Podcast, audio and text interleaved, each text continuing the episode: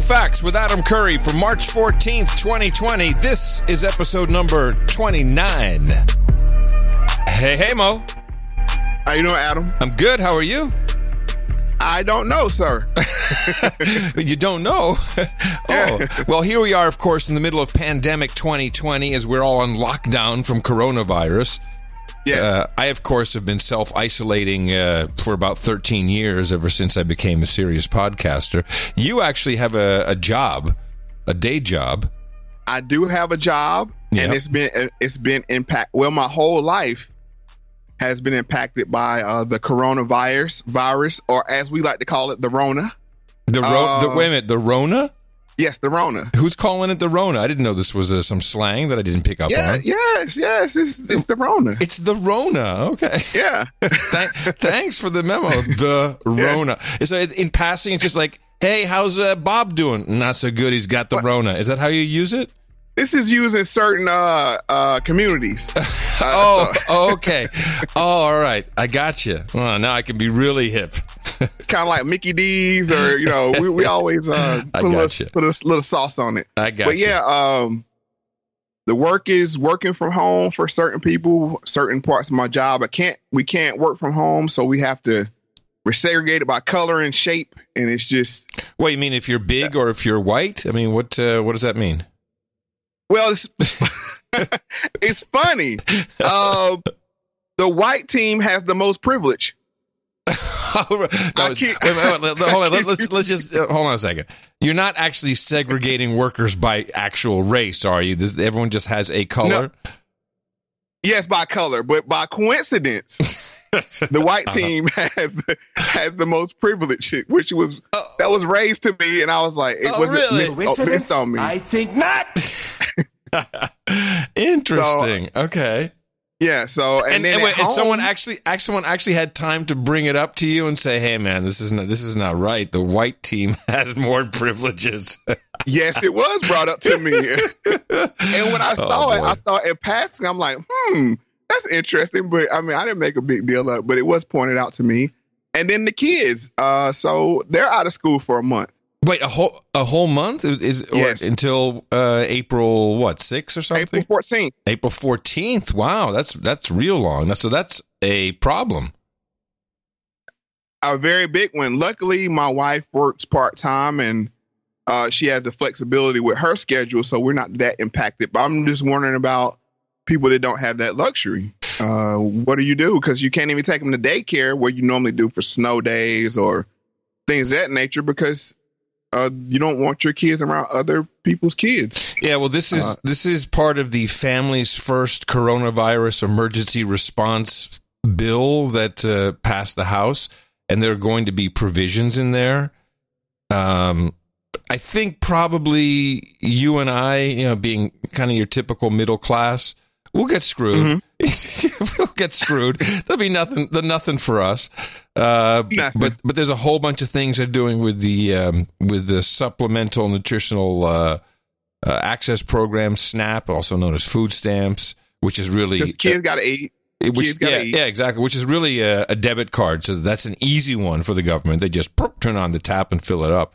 Uh, but there are very specific things for if you if you have to stay home, if you're out of work, if you can't be working for two weeks, uh, unemployment. So there's a lot of things that are being done. It's a lot of money that they, that they're going to put out there, a lot. Uh, but the communication of how you actually get access to that, I, I don't think that's. I don't know if it's even started. Of course, it would have to. It has to pass the Senate then uh, before it goes into effect. But we'll probably see it Monday or Tuesday. I would think. Yeah, hopefully. So with that said, uh, hopefully our two hours here, two approximately two hours here that we have, will take people's minds off of the situation, or at least give them a little bit of ease about the situation. Well, then why don't we roll up the uh, the topic uh, wheel and see what we have for today's Mo Facts with Adam Curry. Again, episode number twenty nine. The topic for today: Where does the wheel stop? It's Corona, Corona, the virus infecting us all. Corona, Corona, you cough and shake then fall. just when you thought you couldn't get away from it. There it is. So what are But we? how- what are we doing? Hopefully, we after this show is over, you have a little bit of ease, you have a few laughs, and you go away from this. Uh, A happier person. yes, yes, less uh, stressed and less uh, ha- less angst. Oh, good. So I'll this this might actually be a show for the whole family. We can take it back to kind of the 1920s, 1930s. You're all huddled around the radio. In this case, you're all huddled around, uh, you know, your uh, your laptop, where you put it Yes. on the smart speaker, and the whole family can listen in and enjoy during these days when we're sitting at home. Hopefully so. and with and with that said, I guess we just need to give uh, a little background. Okie dokie. Misinformation about the coronavirus has been lighting up the mainstream media airwaves for months now, from so called experts professing a clearly false 20% death rate on MSNBC to political pundits striking fear into the hearts of the American people with their dangerous fear mongering rhetoric. over the last week as a president who continues to give misleading information. The government, our government, the government led by that man is failing right now. You know, we could spend a lot of time hoping for the president we need right now. We will not get him. sense of urgency from this administration to d- deal with a very real issue. There's no confidence in the president in anything he says or does. In many cases, these same so called professionals told people to rush to the stores, which, as you can see, they did, and stock up on supplies so they can hunker down in their homes for months and avoid getting, yes, a virus. Then, when the stock market took a plunge yesterday due to the oil war between Saudi Arabia and Russia and the fear mongering surrounding COVID 19, social media went into high gear. Yeah, this has been quite a, uh, a an interesting time to be alive to witness how people are responding and how they're acting. So so maybe before we get too deep in the show, we should lay out how we how we view this situation. I guess I'll go first. Okay. I see this as a form of warfare. Not what you're thinking, biological. That's not what I'm thinking. I'm thinking psychological. oh yeah. Uh, I look at it like this. I think there people are getting sick. I think there is a thing called coronavirus, but in my mind, I don't think it's any different than flu or any other strand of flu we get every year.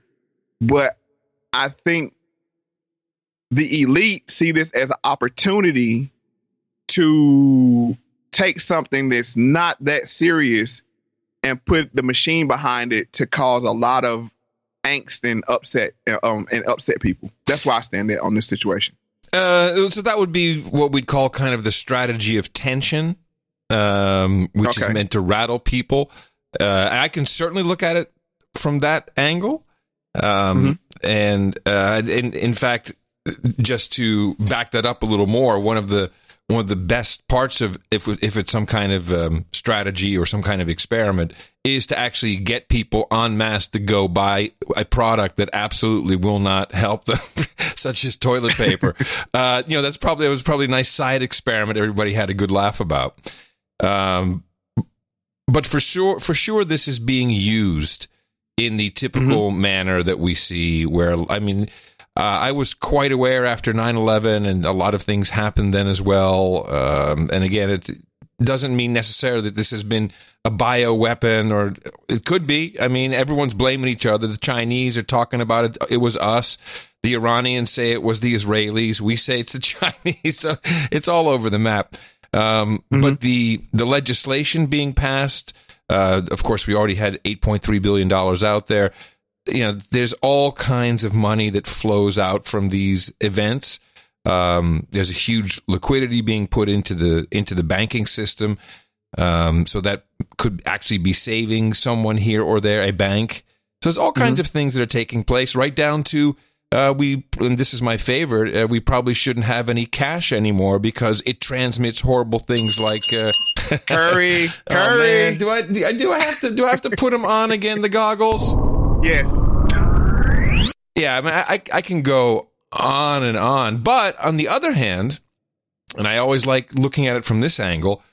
and I've mentioned this before in uh, maybe some somewhat here, but certainly on no agenda. Donald Trump for 20 years has been talking about China being a problem that we're uh, shipping all our manufacturing over there.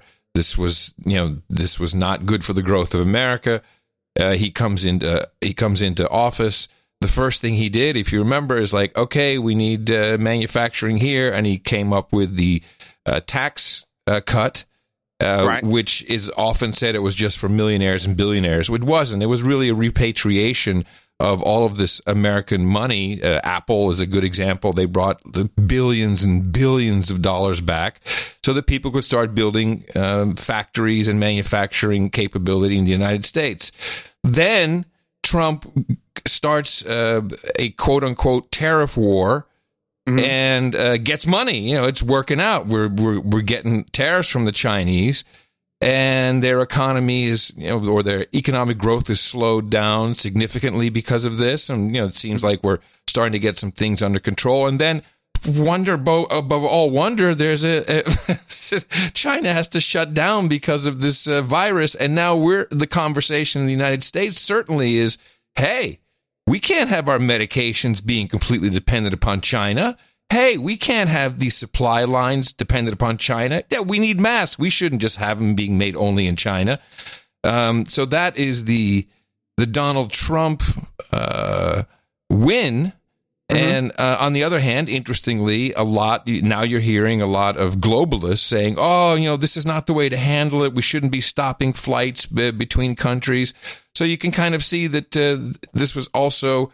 I, I think if if I believe any conspiracy theory, it's that uh, somehow this fit beautifully into a plan that Trump has had for a long time. And I think there's also a counter plan uh, afoot. I think the elite looked at it. This is just my theory, just a just a theory. Uh, I think the elite looked at it and said, "Huh, 2020, we don't look like we have a good chance of beating Trump. So let's use our media apparatus to leverage to leverage Definitely. him going into the election. That way, we can get the 1.5 trillion dollars and and the and the interest rate being lowered Oh, when the- it, oh, you yeah. know oh, it's the, almost the interest rate's going to zero. They're going to cut it to zero this coming week. It's it's done. It's going to be over. right. So if they waited to after election, they had no leverage. But right now, Donald Trump whole reelection is tied to the economy. yes. So if they could use the media to, you know, dink around with his uh, economy, then they could leverage him and squeeze, you know, the 1.5 trillion dollars out of him, the low interest rates, and then they they get their little bit of, you know, little sugar before before the 2020 election. That's oh yeah. my oh yeah. Oh no. This is and, and believe me, people are making out like bandits. It's just not you and I. People Mm-hmm. are making a lot of money right now on uh, when markets go down, when they go up. Uh, This it's it's a beautiful transfer of uh, of wealth, and a lot of it will be printed up. Um. yeah. Go ahead. Well, where I find this sick at, and the reason why I did the show, and this was a last minute uh, show because I had another show I wanted to do, but just seeing how people are being impacted by the mental uh, manipulation, I felt it necessary to do this show. And with that said, let's get into the next clip. Uh, little old lady. But of course, the mainstream media is not reporting what the Surgeon General stated because that would do nothing to fuel the flames of fear and push their narrative, their attempt to destroy President Donald Trump by any means possible. The disinformation and the media's fear mongering in turn has led to situations like this. People so afraid and so uninformed, they are using trash bags to try to protect themselves from the coronavirus. two garbage bags. My shoes and came. Two sacks. Another sack. They ain't giving us no up to date what's going on. We don't know. The mainstream media, as you can see, is doing a major disservice to the American people. Instead of broadcasting the life saving information distributed by the Trump administration to help actually keep people safe, they continue to incite fear. Yeah, this is this is uh, a big problem. Uh, it's it's being politicized, and uh, Trump politicizes this as well. Although Yes. he didn't start the politicization in this case. Uh, That's why he keeps saying, you know, he'll slip in little things like, well, you'll have a website up by Sunday, you know, not like some other websites, referring to Obama's healthcare.gov. You know, so there is some political bantering back and forth on all sides. Um, but the media in general, the mainstream media, is all they're interested in is gotchas and you know how many people have died because it took uh, too long or you know a lot of armchair quarterbacking Um, and it's all that's all political. It's all intended to um, create more fear, uh, have people more worried, keep them tuned in, and at the same time to help uh, um, the the constant campaign against the president.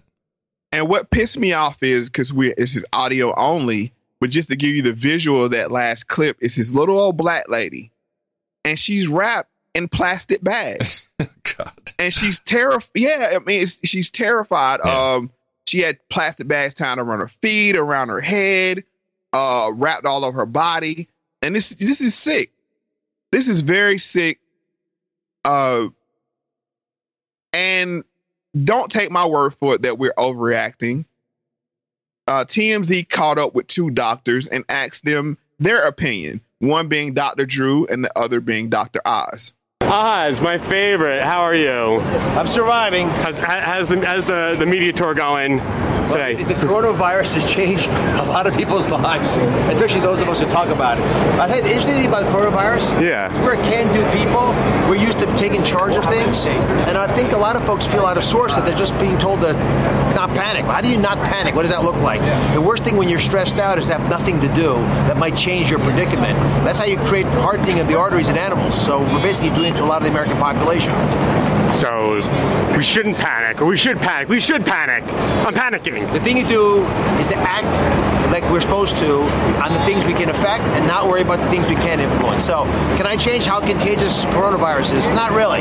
Can I change who gets it? Yes.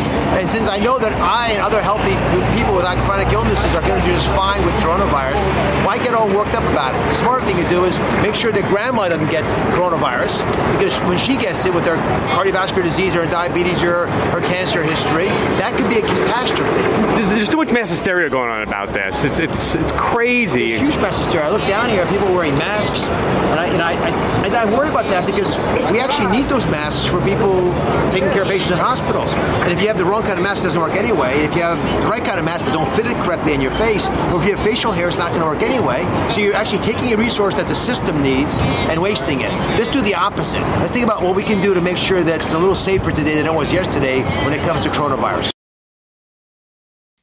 So that, Yeah. that was Dr. Oz. Yes, yes. Well, and, and, and this is another, this is just another part of it all. We're so primed to believe the way things are supposed to work from endless entertainment products. Uh, some, you know, released as recent as uh, three months ago, Pandemic on Netflix. Nice little coincidence there. We're primed. We're primed for these things. People are actually renting Contagion. They're renting Contagion. They're streaming it. Oh, I got to see. You know uh, what? I'm not kidding about this. They're renting it. It's like this. So, it's very weird. And and I just want to add one more thing, and we should continue. I guess you got Dr. Drew next. Okay. Is there is something about um a I would say the millennials, millennial generation, who are so uh, used to having everything on demand, twenty four seven economy, click click, bing boom boom. I've got it. That when all of a sudden it's like, hey, what if this goes away? What if that goes away? And they're spiraling, man. They're spiraling into holy crap. Because I went, I went to the store, and yeah, you know, but I saw what people were buying besides toilet paper. You know, twenty bags of chips. You know, five, uh, you know, high class brand of mac and cheese, like complete idiots buying all these weird things. Anyway, uh, so we have Dr. Drew here next. Yes. Dr. Drew, how are you today? What's going on? Beautiful day out. How are you doing? It really is. Beautiful day in New York. I think I think there's so much going on this coronavirus. What is the difference?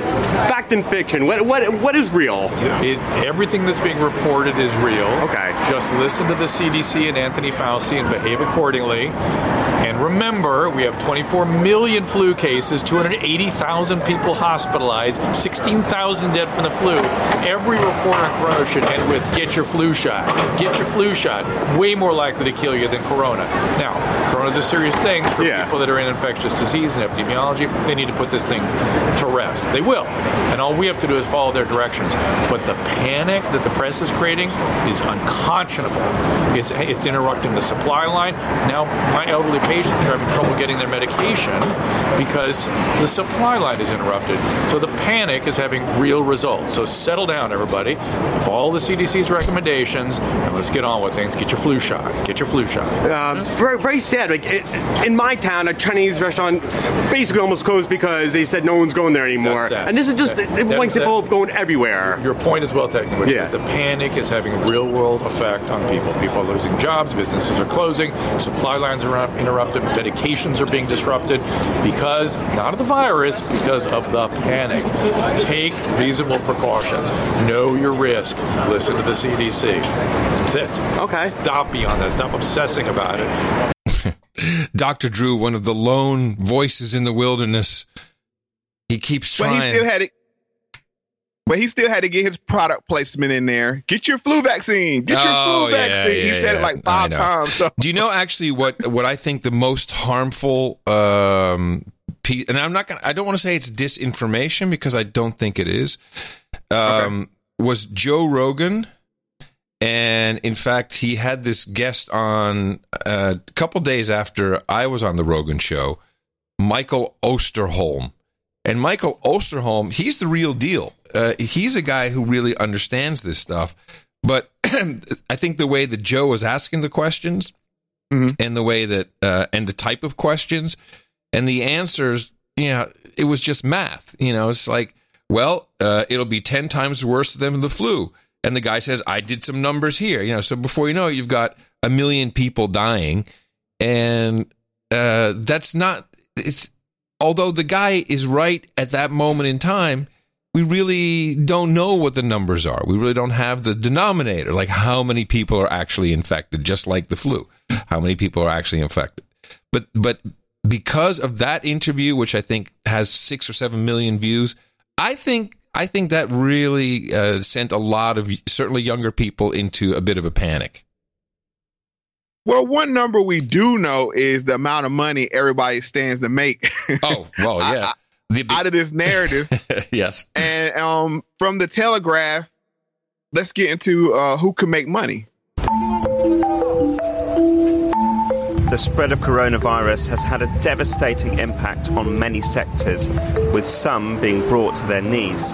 But as with any crisis, others are rubbing their hands with glee. These are the sectors that stand to win from the pandemic and those who have already begun cashing in. Companies are having to change the way they work and fast. If many had been hesitant to make widespread use of video conferencing, they're now scrambling to get to grips with the technology. Zoom Video Communications is one of the companies which has seen its share price boom. Away from work, people are seeking diversions that do not involve travel and human contact, and that's good news for the video game industry. Global mobile game downloads shot up 39% in February, with China accounting for much of the increase. Games like Brain Out and Honor of Kings were among the most popular choices. Concern in China that takeaways could have been cooked or handled by someone with the virus has led to a subtle yet important trend. Hungry families have turned back to good, old fashioned fresh groceries, which they prepare themselves as meals for their loved ones. In Britain, Ocado and Amazon Fresh would represent the most obvious candidates to benefit, with competition provided by big supermarkets like Tesco, Asda, and Morrisons.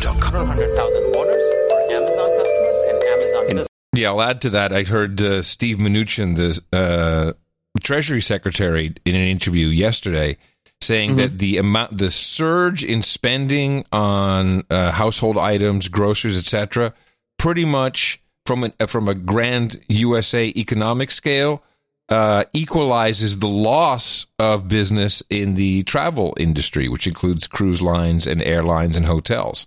Now, of course, you know they won't last that long, but it was pretty interesting to see how, how that balances out. And I think a lot of people bought stuff that you know isn't like they're going to eat it and uh, and uh, and we'll have to you know they're just going to keep that and then they're going to keep on shopping. They're going to you know I think a lot of things will remain relatively normal, except for Well, some obvious industries. I'm guilty of that. I have to be honest. Uh, we went out and we stocked. I mean, we stayed pretty stocked up in the first place. I You mean, got four kids. you, you're feeding an army. Yeah. yeah, but I mean, we doubled down not out of fear of the contagion, but more out of the possibility of limiting our movement. Sure. That's the that's the angle I came from. Like when if they say you can't go to the store or stores have to close or they have limited hours. I mean, we've seen this with the, I didn't see it, but you saw it with the gas uh uh situation in the 1980s. Maybe they say only half the people can go to the store at a time or or I mean, you know this div, you know this divvying up of the population. So, so you, and an- you guys aren't staying indoors all the time, though. The kids go out and uh, they, can they go out and play, or are you keeping them in the oh house? Oh yeah, they go out and play. Yeah. No, no, no, we, you can't keep them in the house for a month. I mean, that's uh, that's completely unreasonable. Well, we let them in move the in the basement, in the basement with some sewing to do for a month. it's not China. oh, whoa, whoa, whoa! Bigoted much? no, I'm just saying. mm-hmm. Oh, so we we've seen the products flying out. And another thing I want to point out is I think DoorDash, Uber Eats, th- this might be the death of them. Because I don't think anybody is going to be trusting a stranger to bring their food to them. Yeah, uh, no, and you know, I think there, remember there was an article about thirty percent of all uh, food deliveries, you know, will grab a fry out of your bag or something. There's some, some, yeah. No, I agree. I agree with that. That's But- why I never. But it kind of sucks, man. I This this is this is a real job for a lot of people. They need, you know, they do that. They'll do Instacart or whatever, you know, Favor.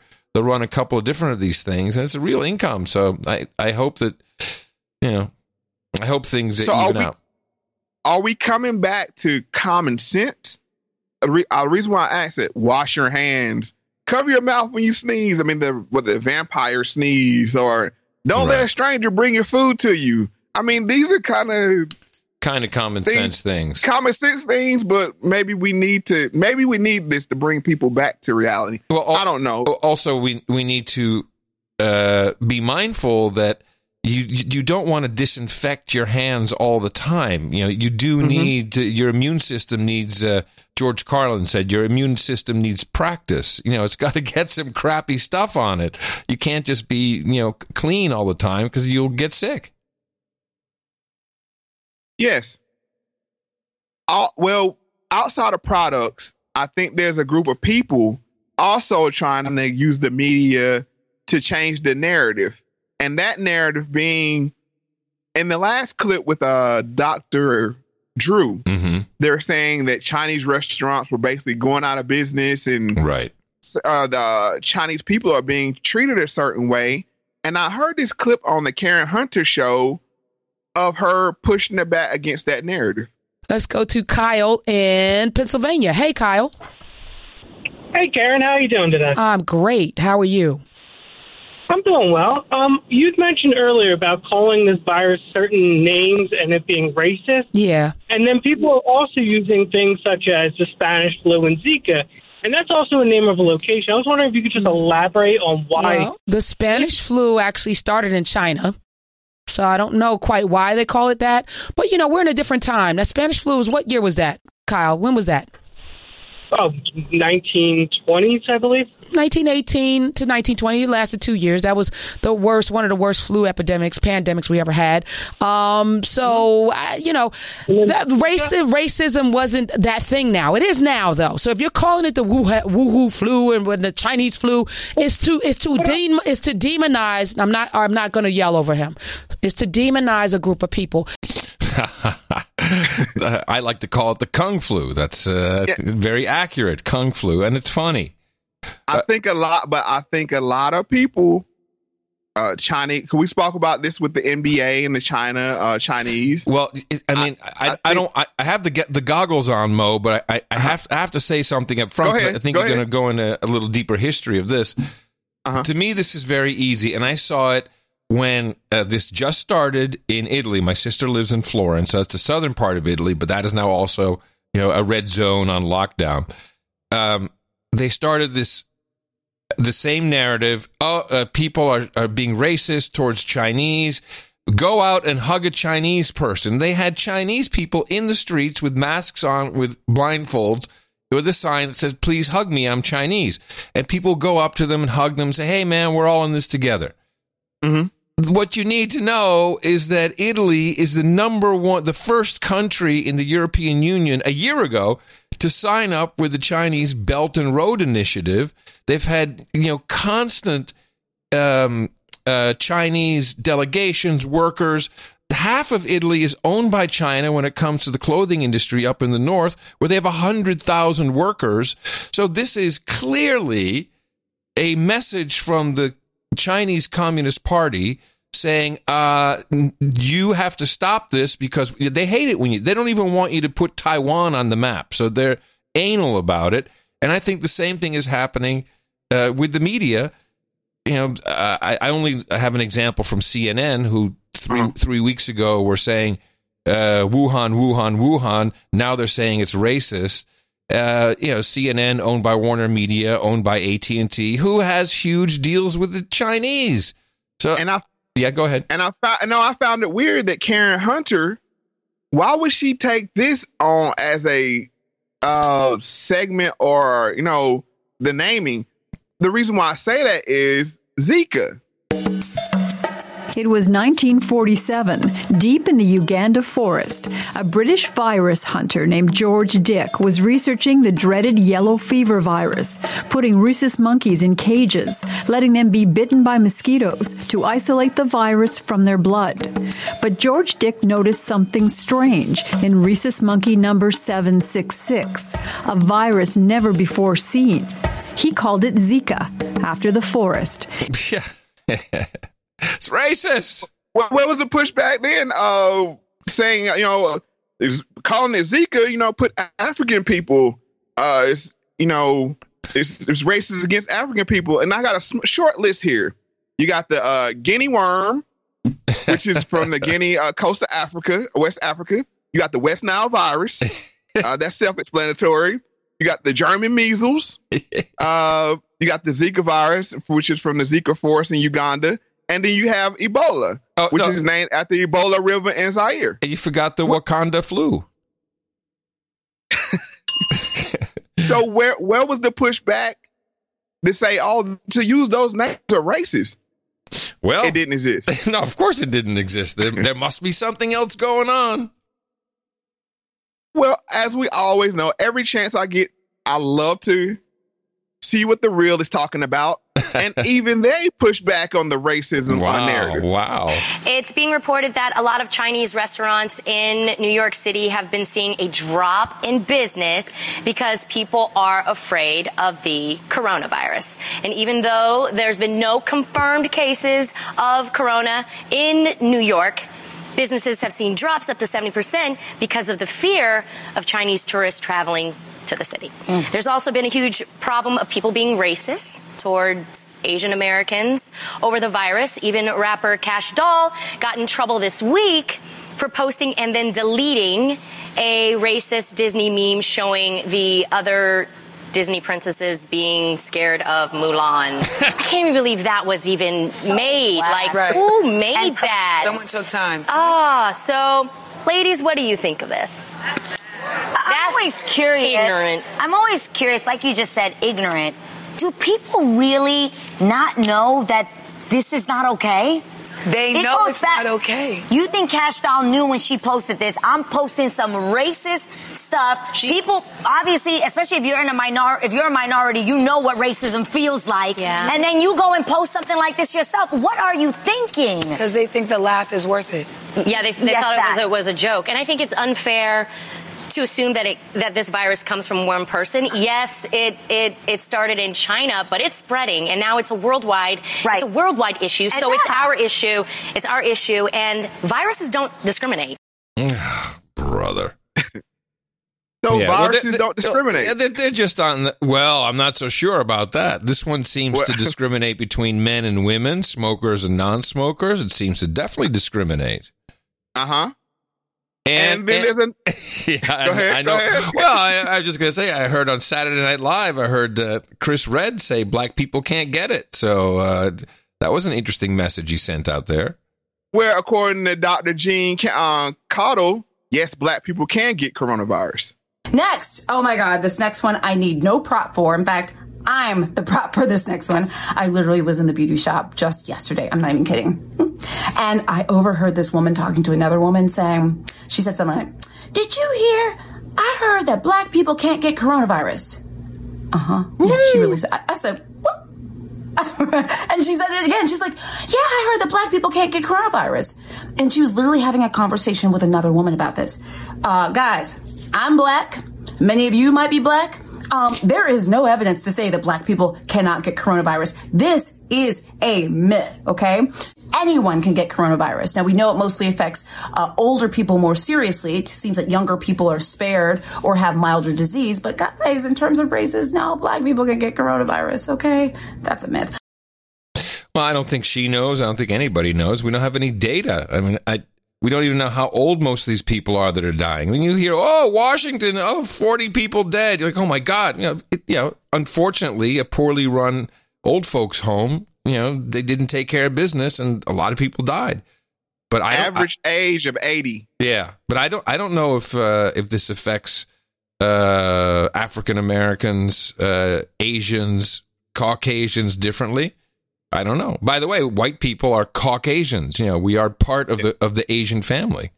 Mm-hmm. So she says it's a myth, but according to Gabon twenty four, it seems more like a. It has some factual backing in it. So far, only two people have been officially infected with the virus on the continent one in Egypt and another in Algeria, for no deaths a drop in the ocean of 80,000 cases and more than 2,700 deaths recorded in some 40 countries on the planet. Modeling published in the medical journal The Lancet has made Egypt, Algeria, and South Africa the three countries of Africa most threatened, but also the least vulnerable because they are best prepared to spot infection. But despite numerous warnings, the epidemic does not seem to develop significantly on the continent until now, some advance the possibility of climate protection. Maybe the virus does not grow in the African ecosystem. We don't know, says Professor Yazdanpanah, head of infection diseases at the Bichat Hospital in Paris. The number of African countries with laboratories capable of identifying COVID 19 increased in a few weeks from 2 to 29. Yeah, I've been tracking Africa for uh, for mm-hmm. several months now with this uh, with the full knowledge that China never shut down their um, daily flights between uh, multiple cities in uh, in China and Ethiopia, specifically Addis Ababa. And the Addis Ababa mm-hmm. airport has remained open. There's no no screening, no testing. There's over a million Chinese in on the continent of Africa, and the travel is is just constant, daily, going back and forth. And you know, I think the first uh, the first two cases were you know were not uh, native Africans.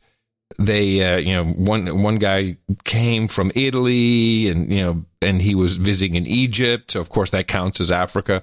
Um, and there are some sporadic cases, but again, we don't know the race uh, or even sex of these uh, of these victims. Um, but it's very odd, you know, the, the slightest trace of anything in Africa kills hundreds of thousands. We've seen this right. continuously throughout history. Yet this one's zero. Weird, and that's what I find weird is I think it's if my numbers are correct, 1.5 billion people on the continent of Africa. Yeah, only two cases out of the 80,000 cases that you had at the time. I think it's way higher than that. Now I think it's at 140, yeah, 150. Yeah, it's higher but now, two, yeah. two cases out of 80,000 come from Africa. I know. Just out of sheer data, it's that crazy. would seem like a uh, there's something to it, but well, no, also it's a how, how about South America? How about Mexico? I don't I don't hear anything from uh, any reports in Mexico. I haven't heard any. I haven't heard any. No, man. So, so that's a, one myth, and then a myth that you uh, foreshadowed is um, that Doctor uh, Jen, Jen uh, covered is about cash. How many of you have heard the rumor that we shouldn't be using dollar bills or cash because it can spread coronavirus? Yeah, I've actually heard that too. I wanted to look into it to see really what was true and what was not. The World Health Organization was accused of saying just a couple days ago that we shouldn't be using cash in order to prevent the spread of coronavirus. Well, interestingly enough, they came back and said, whoa, we didn't say that. All we're saying the World Health Organization said, is that if you use cash and when you use cash, you should wash your hands afterwards because you definitely don't want to touch the cash and then touch your face without washing your hands. All right, so what's the deal, guys? Cash is dirty. Um, yeah, and we know that. It's in lots of hands, right? It's got viruses and bacteria and all sorts of stuff on it. Right. right. right. Well, um, this of course is not the is not the reason why you have cash, but okay, people don't. You know, people are ignorant. It, it's working out too. Per, just from a conspiratorial uh, angle, if you just yeah. look at this, you're stopping the movement of people, i.e., martial law, or you know, I mean, like martial law light. Then you want to take my cash away from me. You shut down schools. Hey, brother, you you're the one living in Virginia. They're gonna, they're taking your guns away. I'm in Texas, so I'm feeling pretty good right now. Right. so that I mean that's the next thing. It's like, oh, guns can guns are spreading corona. Uh no, I, I really, I really don't see this. I think this is it's beautiful. I said um, a couple days ago, there's no, there's no stopping it. This is already underway. The flattening of the curve. I identified that as the meme very early on, and this is actually, in my mind, because of all the stimuli, everything that's come out, everything that's been discussed. The American public is has said, "Fuck it, we're we're going to take care of ourselves." And here's what we're going to do: we're shutting down some things. We're not going to uh, go to certain events. We're not. I mean, this was not government mandated at all. It still isn't government mandated. The No. Ameri- the American people took the external stimuli from uh, the social media and from um, uh, mainstream media itself, uh, from the uh, horrible performance the president had himself on uh, Wednesday night, which was really the worst speech, the worst performance. Uh, it, really instilled zero confidence. That's when the market tanked 2,000 points. That's when everyone really started going nuts buying stuff on Thursday. Um, that all of these things combined, then the American people said, okay, we're going to take care of ourselves. Now, interesting that then you know you see some of these abnormal abnormalities such as you know grabbing toilet paper uh, but but it was i think it was pretty self-organized and and you can say that's good or bad um it, it worked and and it's a well let's let's re let's revisit one of our running things on this show. The nudge. sure They they nudge the people, and I like go back to my theory. This is a psychological warfare. If I'm trying to say, oh, okay, I, I want to nudge people. Oh yeah, we, we, we might, you know, cash. We got to look at cash. That's a nudge. If you have a conspiratorial mindset, if you know, um, when you say we're going to restrict your movement, that's a nudge for people that you know are looking for martial law to come and FEMA camps, and these, you know, it's a constant nudge. I'm not saying these things are real. I'm just saying that they're playing on the psychology of people Oh, throw these little I tot- signals, I and then totally they agree. run with it. I totally agree, and and every day there's different little tests going on, and and I, as I stated before, this is the way we're responding in, to some degree. The way we're compliant is because of the you know Zombieland, World War Z, uh, Contagion, Outbreak. I mean, these are all hugely any disaster movie. It's all in our mind. Uh, again, I'm so happy that the Pope didn't die. You know, th- you, you want to see some shit go down? Have that happen. Tom Hanks, okay, it'll be sad. We'll do some memorials, but you know, it's it's uh, yeah, we are proof that we can be uh, easily controlled with the right stimuli. Absolutely. This this is very reminiscent of 9/11. And on the psychological side, not the not the not the uh, yes and human no, loss. Yes and no. Um, well, no one understands the human loss. No one, n- human beings are very Yeah. bad at putting that into perspective. But this was not a what what no one will be able to say is what happened on the day the Wuhan flu broke. You know, no one will know. There's no date.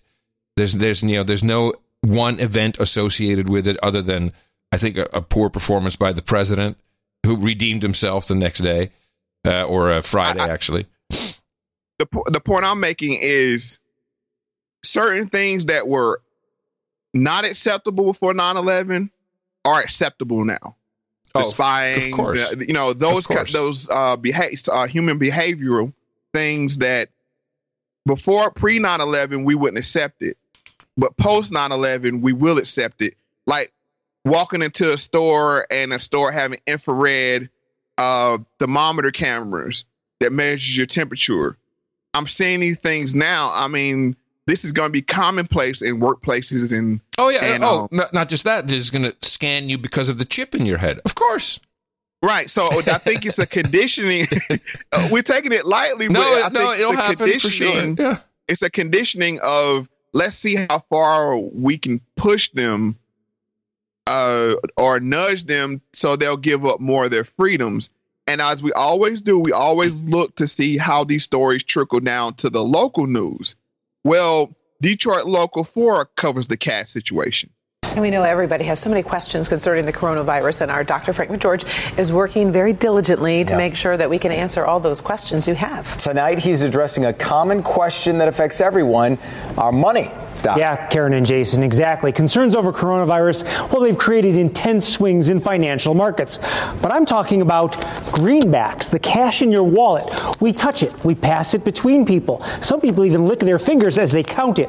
Is that a problem? Viewers from Plymouth to Grosse Pointe ask, can you get coronavirus from handling money? The answer is we don't know, but it's worth thinking about. Since mid February, the Bank of China has been either destroying bills or disinfecting their cash with ultraviolet light and high temperatures, then storing it for 7 to 14 days before re releasing it back into the circulation. That is based on studies that have shown bacteria and viruses can survive on money. Now, there is no study that shows the COVID 19 virus can survive on cash. However, an unidentified representative from the World Health Organization reportedly told a British newspaper that cash could be contributing to the spread of COVID 19. Now, the U.S. Treasury has not made any statement on U.S. currency. Until this issue is properly studied, I would recommend a common sense approach. Where possible, use cashless options. I, I do want to be clear, my because I agree with you on the psychological warfare, but it's not one front. It's not one actor. Uh, there's many, many, many little teams doing things for their own benefit. Um, a- again, money's being made in the markets. Uh, there's all kinds of uh, competitive businesses being. This is, by the way, you'll see big companies being uh, uh, acquired. We'll have lots of uh, acquisition because Mm-hmm. stock prices are very low. Th- This is the moment when a lot of things happen. And indeed, uh, I mean, ev- there's so much incentive to get rid of cash because Silicon Valley, in particular, uh, Apple Pay, Google Wallet, uh, Tap and Go cards, they want to be your bank. They want to be your bank. They will not be happy until they are your bank. And I'm not saying it's a concerted effort for one I know, but I, I just one- I, I just want to cover uh, cover for you so we don't get uh, completely excoriated. it's complete nut jobs. Oh no, this is what that's uh, what I'm saying is they throw these little nudges out here. So if you're wh- whatever way you're leaning, you're going to lean more towards that way. Oh, for sure. If you're if you're anti-Trump, this will make you more anti-Trump. That's right. If you know if you if you're pro-Trump, this will mean all the media's picking on Trump. Yep. You know, even Trump, he's. I don't. I don't want those tests. Why would you want the test so the count will go, the number will go oh up? Oh my god, this is, this is like this is like the most important question they have. Yeah, I was like, Yeah, have you I been understand tested? why he didn't do that. That's political. That's political. very I mean, he- He, was like, I don't want, I don't want the um, uh, uh, accurate way of counting how many people have this this thing. Um, if you're cash, if you're pro cashless, which China is very pro cashless, th- this works for them because they can say, oh yeah, we like, we got to get rid of the currency, which they're trying to head, which helps with the social scoring or social credit score. And those, though, I mean, it's. I think I mean, every they- they- group is weaponizing in the way they want to weaponize it. It's it's not a concerted effort, but they all have this one thing that they can shine a light through it, the, that prism to whatever they how they want it to seem. Never let that's what I'm never let a good crisis go to waste. Rahm Emanuel said it. That's it's never let it go to waste, and and smart people don't. Podcasters, on the other hand, you know, just make another show. And with that said, one of the greatest forms of entertainment has been severely impacted, that being sports. And coronavirus coverage does continue with Steve Christakos. Uh, Steve, major developments pouring in from the sports world. What else is left to talk about that's not It's- canceled? It's just unbelievable, Manila. You know, rapidly moving story here. In the past 24 to 48 hours has been new territory, not only for the world in general, but the entire sports industry in particular. Everything virtually canceled with no certainty of when or if things will pick back up. Thursday afternoon was one of the most unforgettable days this country has seen in recent years as the final domino fell with the historic move to completely cancel March Madness. In a statement released by NCAA President Mark Emmert and the Board of Governors, due to COVID-19, the Division One men's and women's basketball tournaments, as well as remaining winter and spring championships, will not take place. This triggered by NBA star Rudy Gobert testing positive for the virus, and that single case stem, seemed to send a ripple effect across the sports world with the rapidly moving cancellation of every major sports league in the country and international organizations who had not already done so. They quickly followed suit. Yep. We've seen this before, and with sports, how sports can change how an infectious disease, disease is viewed. One being Mr. Magic Johnson. Oh, right, of course. With the HIV. Yeah. Yeah, it's amazing that this guy Rudy Gobert. w- The story is that he was like very uh flippant about the uh coronavirus. He was touching the microphones and teasing his uh Right, right. teammates, and all of a sudden, two days later, he ends up with the coronavirus. Uh, Uh huh. being one a black, he's uh, he's Right. Hold on a second. uh, oh yeah. yes. Hold on a second. No, we have we have we have a winner, ladies and gentlemen. Our first black person with coronavirus. Now he's and then his teammate, the second black person. oh, whoa, we got one and two. One and two. I'm smelling a rat here. Is what I'm smelling. You know, they they couldn't let the fans in. That was not going to happen. They saw that coming down Broadway. Like, well, and then Right. yeah, yeah, it's, it's, it's Well, why one would you person do didn't see it that coming. One person didn't see it coming down Broadway. Oh, Uh, LeBron. LeBron James. LeBron, apparently the possibility has arisen of playing game, playing NBA games without fans in the arena just to be safe because of coronavirus. Have you thought about what that might be like? Who? or- Who? Who what? Who what? We play games without the fans? Yeah. Nah, it's impossible. I ain't playing. If I ain't got the fans in the crowd. That's what I play for. I play for my teammates. Play for I play for the fans. That's what it's all about. So if I show up to an arena and ain't no fans in there, I ain't playing. So they can do what they want to do. Thanks, All right, everyone. Appreciate lot. it.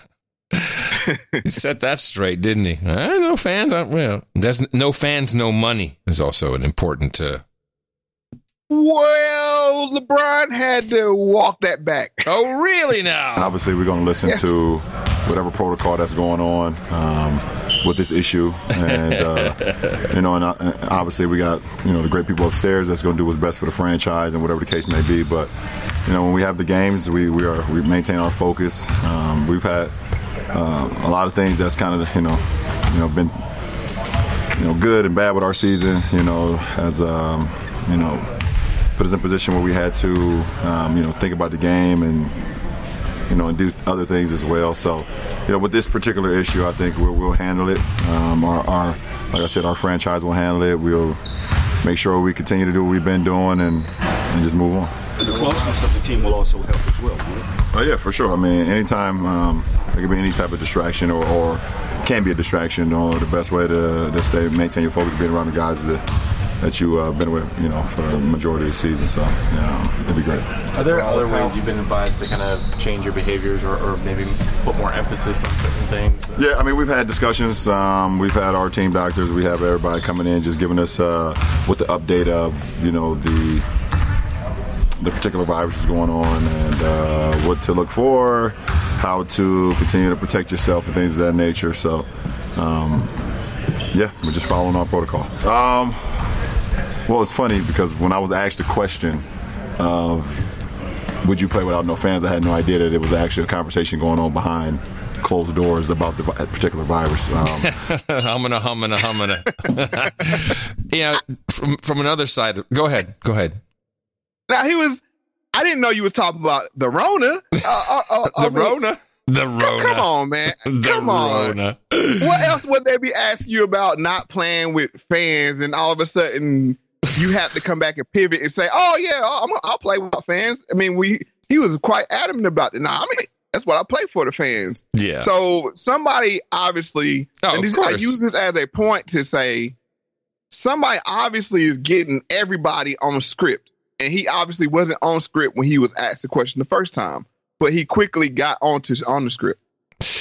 this uh, has impacted you know this impacts a lot of people stadium workers you know this uh, it's the obvious obvious uh, pain uh, I, ho- I have a minority stake in Grand Prix Radio which does uh, radio reports and also plays music uh, of Formula One and you know Australia the Grand Prix is canceled this is this is a big show the Formula One is a massive show when it comes to town uh, and a lot of people benefit. Austin, uh, no, that's not until November, but Austin benefits tremendously from it. $100 million comes in in, uh, in a week. Um, and it's even so bad that, you know, we can't even, uh, t- you know, we're in negotiations for extension of the, the rights to use the Formula One um, trademark. And that, you know, that they they can't even find time to do it. They're all freaking out trying to figure out what to do. It's a lot of people's income depends on Formula One. Just another another way that this affects uh, sport and everyone around it. And I, I'm not a sports guy, as you know. Uh huh. Well, I am. Yeah, and I'm I'm glad you highly are. upset. I'm highly upset. I'm sorry. What are you gonna do with your time? You gonna you gonna go play a Street Fighter, or what you gonna do? You know basketball. Oh my. One thing I want to point out is this: um, they even shut down March Madness. March Madness being the second most fan friendly sporting event in America, right outside the Super Bowl. So for that to be shut down, this is this is serious. I mean, we're talking about billions of dollars here just on that one event being lost. Yeah. But I, it, all the sports shows would consume this topic of Corona or the Rona, however you want to refer to it. Um, one being Mr. Stephen A. Smith uh, show. Stephen A. and I were texting yesterday, and we had the conversation. I- I- First off, that the NBA, as they were quick to pivot, and I give them a lot of credit for that. I also think they were a little bit slow and dragged their feet at the beginning of it, considering that you had different teams that were acting as individual entities saying what they decided they wanted to do instead of having one uniform decision. Uh, obviously, as this thing continues to scale, I think people start to see the severity of it. I also think it's a little bit frustrating because now that Tom Hanks or Rita Wilson or Rudy Gobert or Donovan Mitchell has it, it's become a very serious issue. I recognize, Max, I hear you often talk about privilege. I think that sometimes we have to put this into perspective because we're talking to people at home, but we're talking to about very elite people who have access to get tests like that. So, what about the everyday person who doesn't have access to get tested? Well, screw the little man. He can uh, use the drive-through. it's a Trump, the Trump drive-through. This well, this goes back to one of the the, the terms that we use is uh, white adjacent. So it's not only the pri- the white people or white privilege, it's the white adjacent privilege that you can get testing. Obviously, if you're in the NBA, uh, you can get the testing because you're a multimillionaire uh, celebrity. Right. Uh, I saw. I thought that I wanted to add that to it. And it, it's if, weird. if you know, you know, Mo, if true, if true, I, I, I have questions. Even Tom Hanks, I have some questions. It's like, Oh mm, no, I, I, definitely don't think Rudy Gobert. I think that's why I brought up the narrative of uh, Magic Johnson. yeah, I'm gonna say this, and it might jar a lot of people. I don't think Magic Johnson ever had HIV. wow, that's that's a pretty big statement. Uh, with the reason why I say this is, and this is a small, uh, small tangent I'm gonna go off on, but at the time that he contracted HIV or allegedly contracted HIV, all the people that contracted at the same time period are dead. Mm-hmm. He's alive, healthy, no T cell count scares. Pedro from the real world dead. Uh, the little boy that was on Oprah dead. I mean, everybody else is dead. This guy's alive, healthy, well. I mean, trust me. And but the way they used him to make it a heterosexual disease. He because was- before yeah, that time, yeah, he was he was the face of and that's why I'm talking about these. The reason why I went down this this path, and I'm quickly going to bring it back. But before that time, HIV was seen as a gay uh, disease. Mm-hmm. Let's just be honest. But once Magic Johnson contracted it, or allegedly contracted it, from my viewpoint, it became oh well, this healthy uh, heterosexual virile black man contracted through heterosexual means.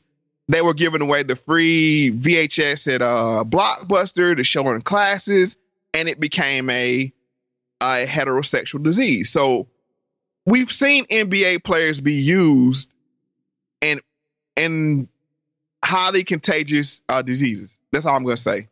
Yes, so and- and- it wouldn't be it wouldn't be the first time. And I will add to that that uh, the the coordinator for the White House is uh, uh, Dr.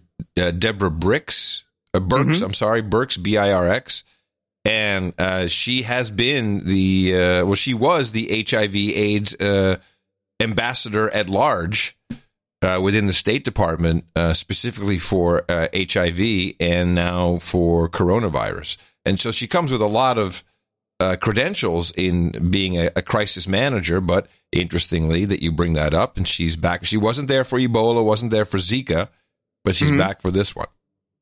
and then there's some ties with HIV and Corona, and if you want to go down that path, but I, we, I really, I really don't want to go down that path. But it's just that, I, just me being a nearly 40 year old man, I've seen this sports be used this way before. Okay.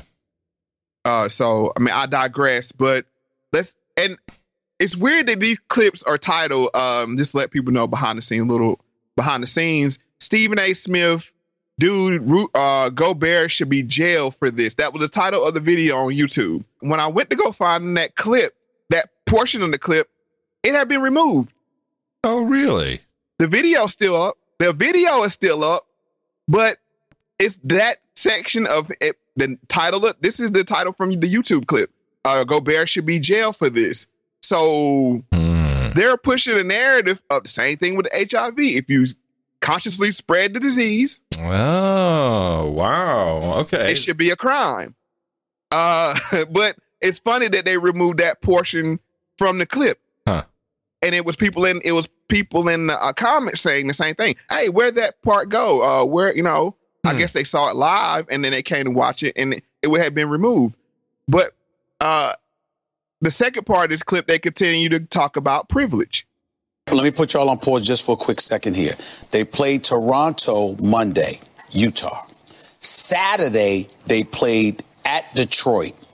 I spoke to somebody during the show that said, Excuse me, you know what? I got to call some of my folks in Boston because Utah played Boston Friday. They played the New York Knicks Wednesday. So think about that. New York, Boston, Detroit, Toronto. It's here. Th- th- listen, the virus is here. And as I said, the congressional doctor predicted between 70 and 150 million Americans will get it. It's not an issue if you throw up your hands and say, well, it's here. What are we going to do about it anyway? More reason to, to social distance and slow the spread so we don't overtax the, s- the healthcare system. As Jay said, b- privileged people have access to medicine. Yes. But that's not the majority of our population. Hmm. Well, Max slipped up there because he was about to say isolate. Yes, and he he stopped himself and said social distancing. Right. And they bring up this thing about privilege, but as Stephen A. Smith laid out, you have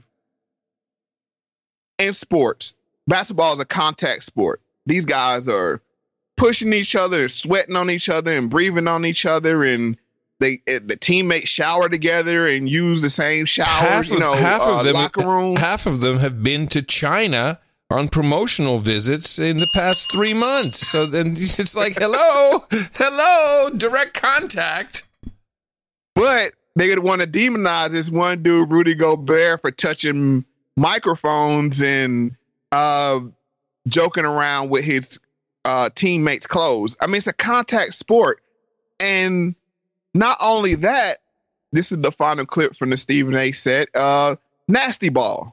But people don't understand how disgusting the basketball actually is. If Yes. Think about Of how course. How many disgusting people are is touching it? Yes. the ba- I, I, re- I remember this is back in the but remember Steve Nash always used to look at the Yes. It, was just a natural air. guys do all the ball is filled with, germs. germs. By the way, With I mean, germs. currency. You touch it. Right. Look at the year that the Yes. dollar. I mean, this is I know. this It is goes on. But this we is can the try reality. to do the best we can Yes. to be vigilant I with hear the social distancing, the washing. Do we hands, know when he touched all the microphones? Was uh, That was Monday. what day that was? Monday. That was Monday.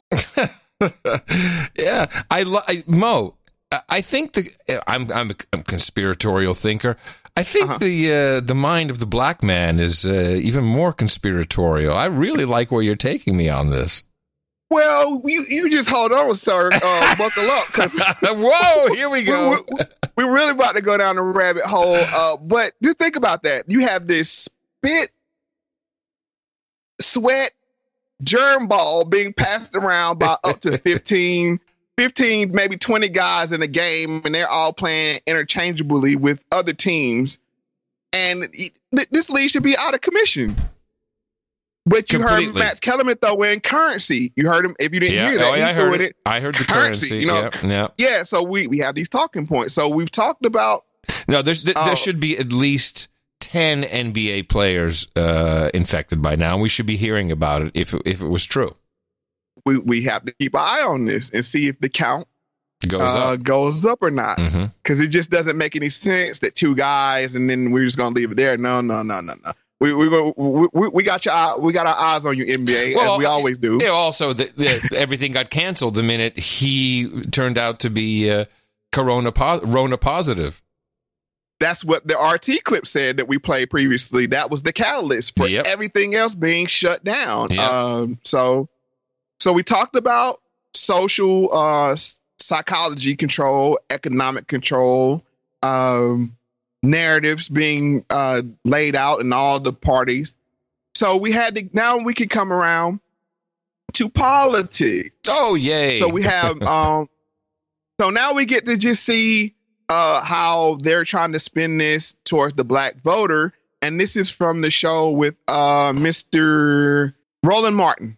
Roland Martin had uh, Dr. Oliver Brooks on his show uh, to talk about the impact of uh, COVID 19. So now what we're dealing with is we're we're we're scraping together a response. We have not had a state of emergency declared. State of emergency declared would allow for other funds to be released, and there's some funds, uh, like myself, in the community health centers, that specifically in a state of emergency. So now what I'm dealing with is a lack of tests, patients that have a lot of concerns, and I'm challenged to treat them properly. Also, at the end of Masons, we look at the uh, the health and the welfare of the African American community and communities that are underrepresented. Under, underrepresented. We have to be concerned about things like if it gets strongly into the African American and poor communities, poor transportation, public housing, so we're living all on top of each other. Not great access to healthcare. So I'm sick. Not only may I not go to the doctor because I have to go to work, but I may not go to the doctor because I can't readily get to a doctor.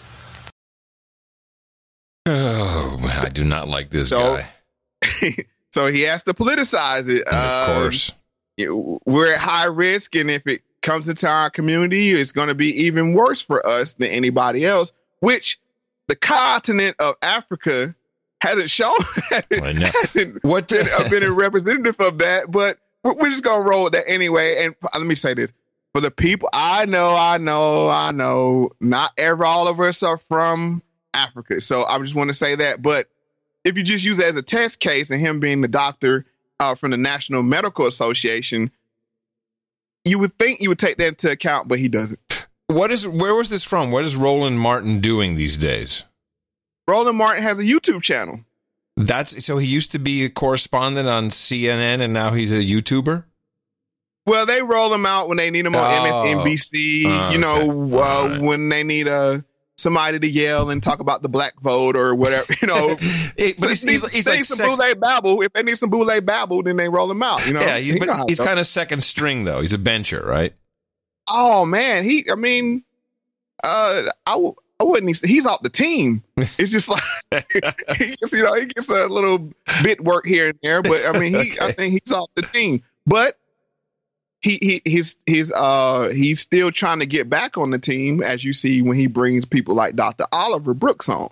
Uh, the studies have shown clearly from the CDC that those that die from this are those that have comorbidities.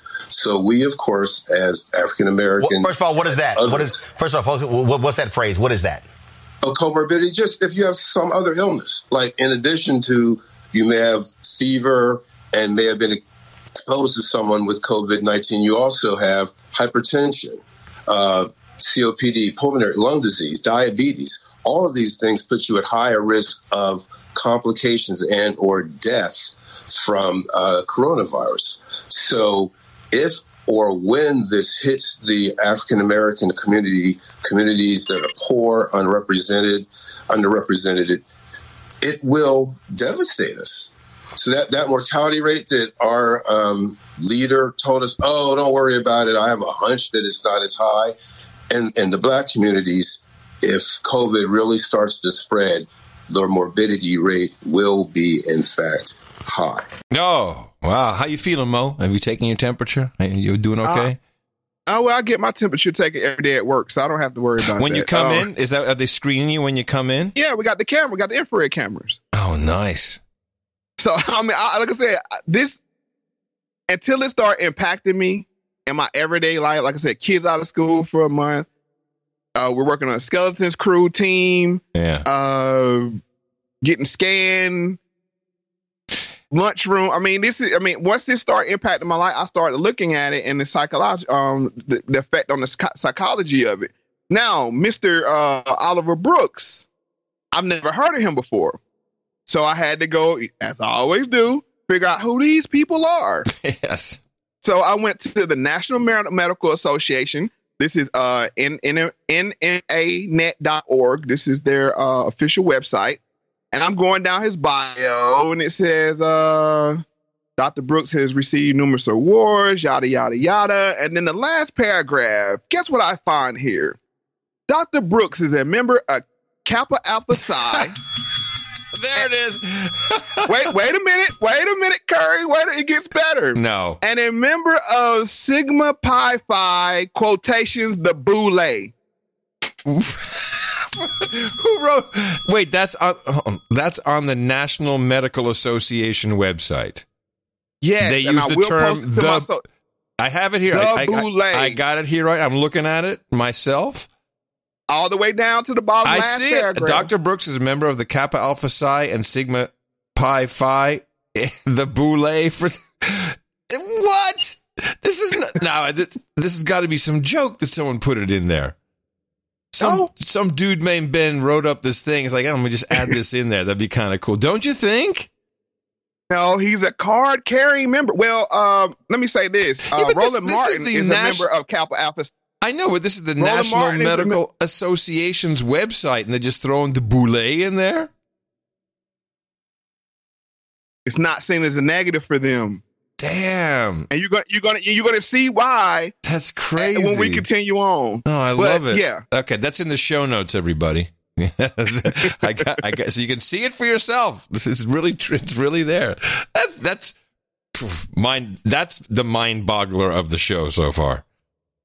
So far. Um, but with that said, uh, this is a value for value show, and so you don't have to be uh, propagandized by Boule members.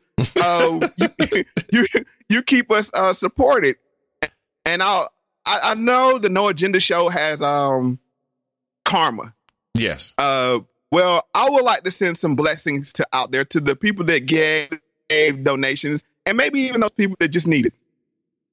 No, and how do you want to uh, make these blessings uh, real? Just by saying it. We, I don't have a sound effect. With, with song. Oh, okay. Corona formed against me shall prosper.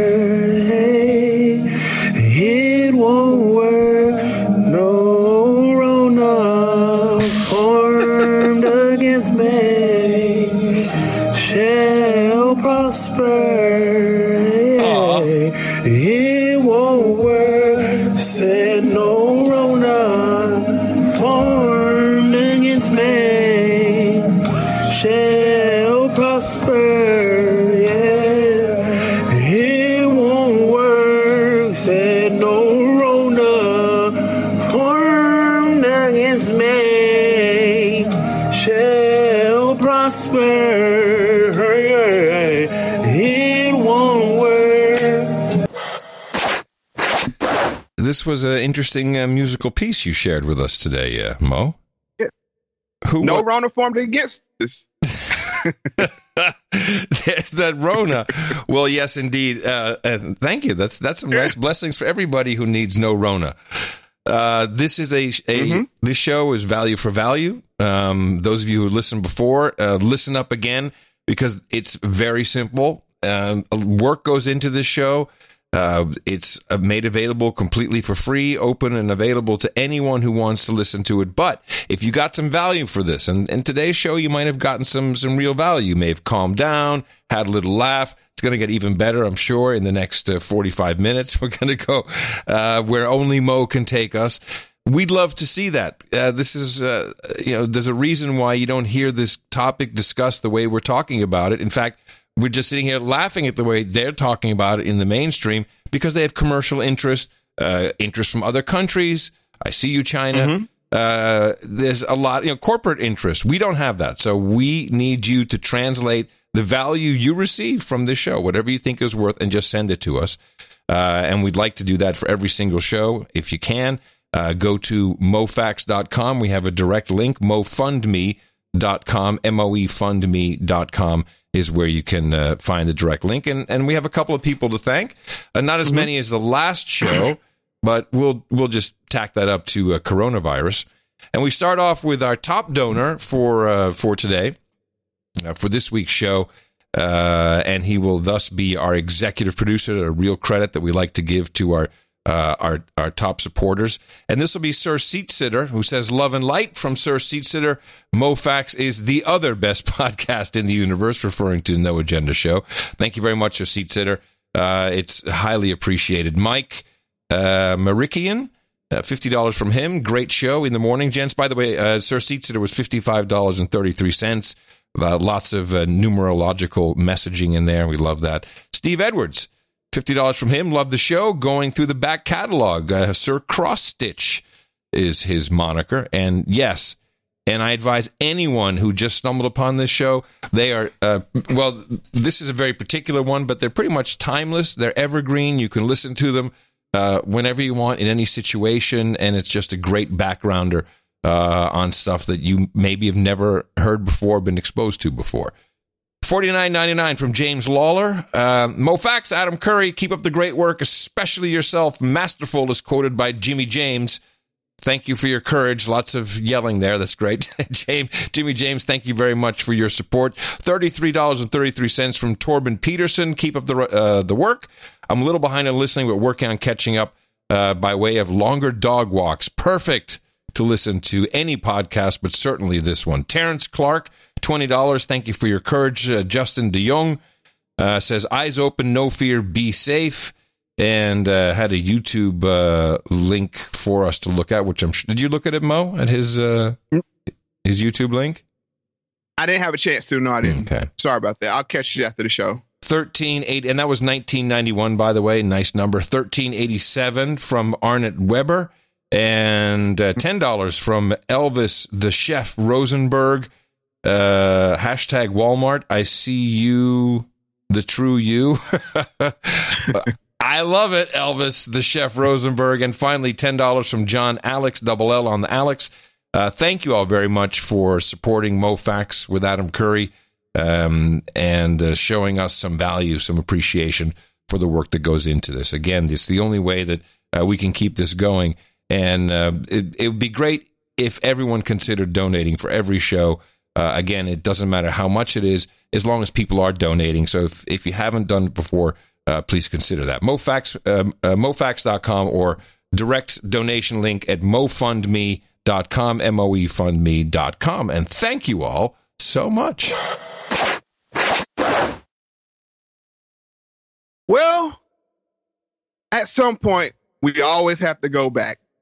And this is the portion of the show. Adam, you said that uh, we have a conspiratorial mind. And that is has a just reason for having that way.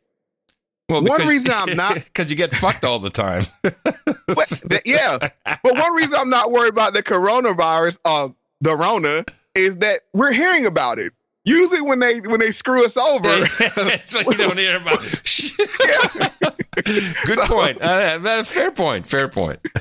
So it's like I, I know people like, wow, they're laughing about it. you know. Trust me, if we're hearing about it, it's probably not a real threat. Okay. With that said, uh, they have waged biological biological warfare on black people. One way is through bad milk. This is uh, from the New York Times. These are maps of diabetes. The top map is New York City. Everybody's drinking the same drinking water. The darkest areas on the top is Harlem, where the African Americans predominate in the community. And then Bronx, the Bronx, and is it Queens? I don't know New York City very well.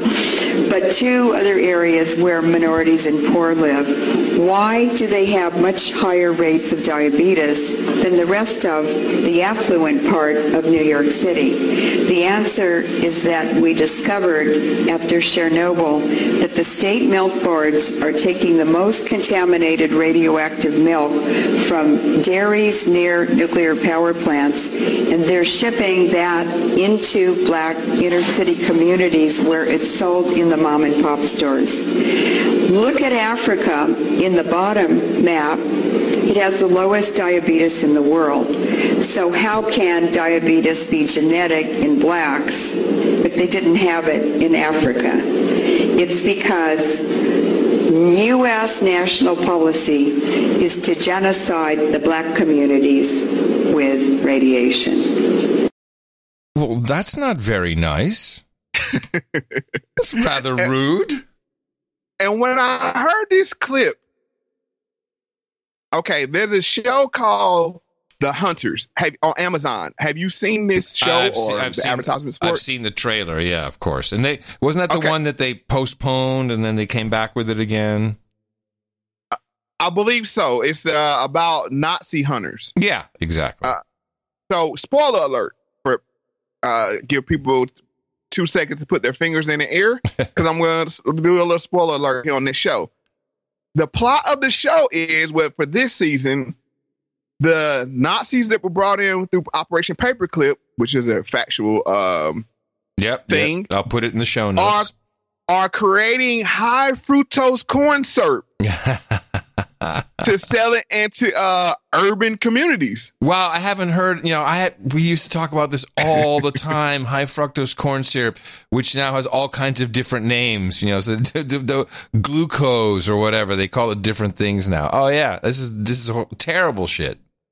Yeah, so that that's the plot is they're creating that. They're like, oh, you put it in there. Yo, those, those the black people that drink anything. So uh so it's this is art imitating life, imitating art because bad products they send to quote unquote urban, which urban equals black, uh and, in um uh, neighborhoods. And that's from the New York Times. Wow. Uh well, let's keep going.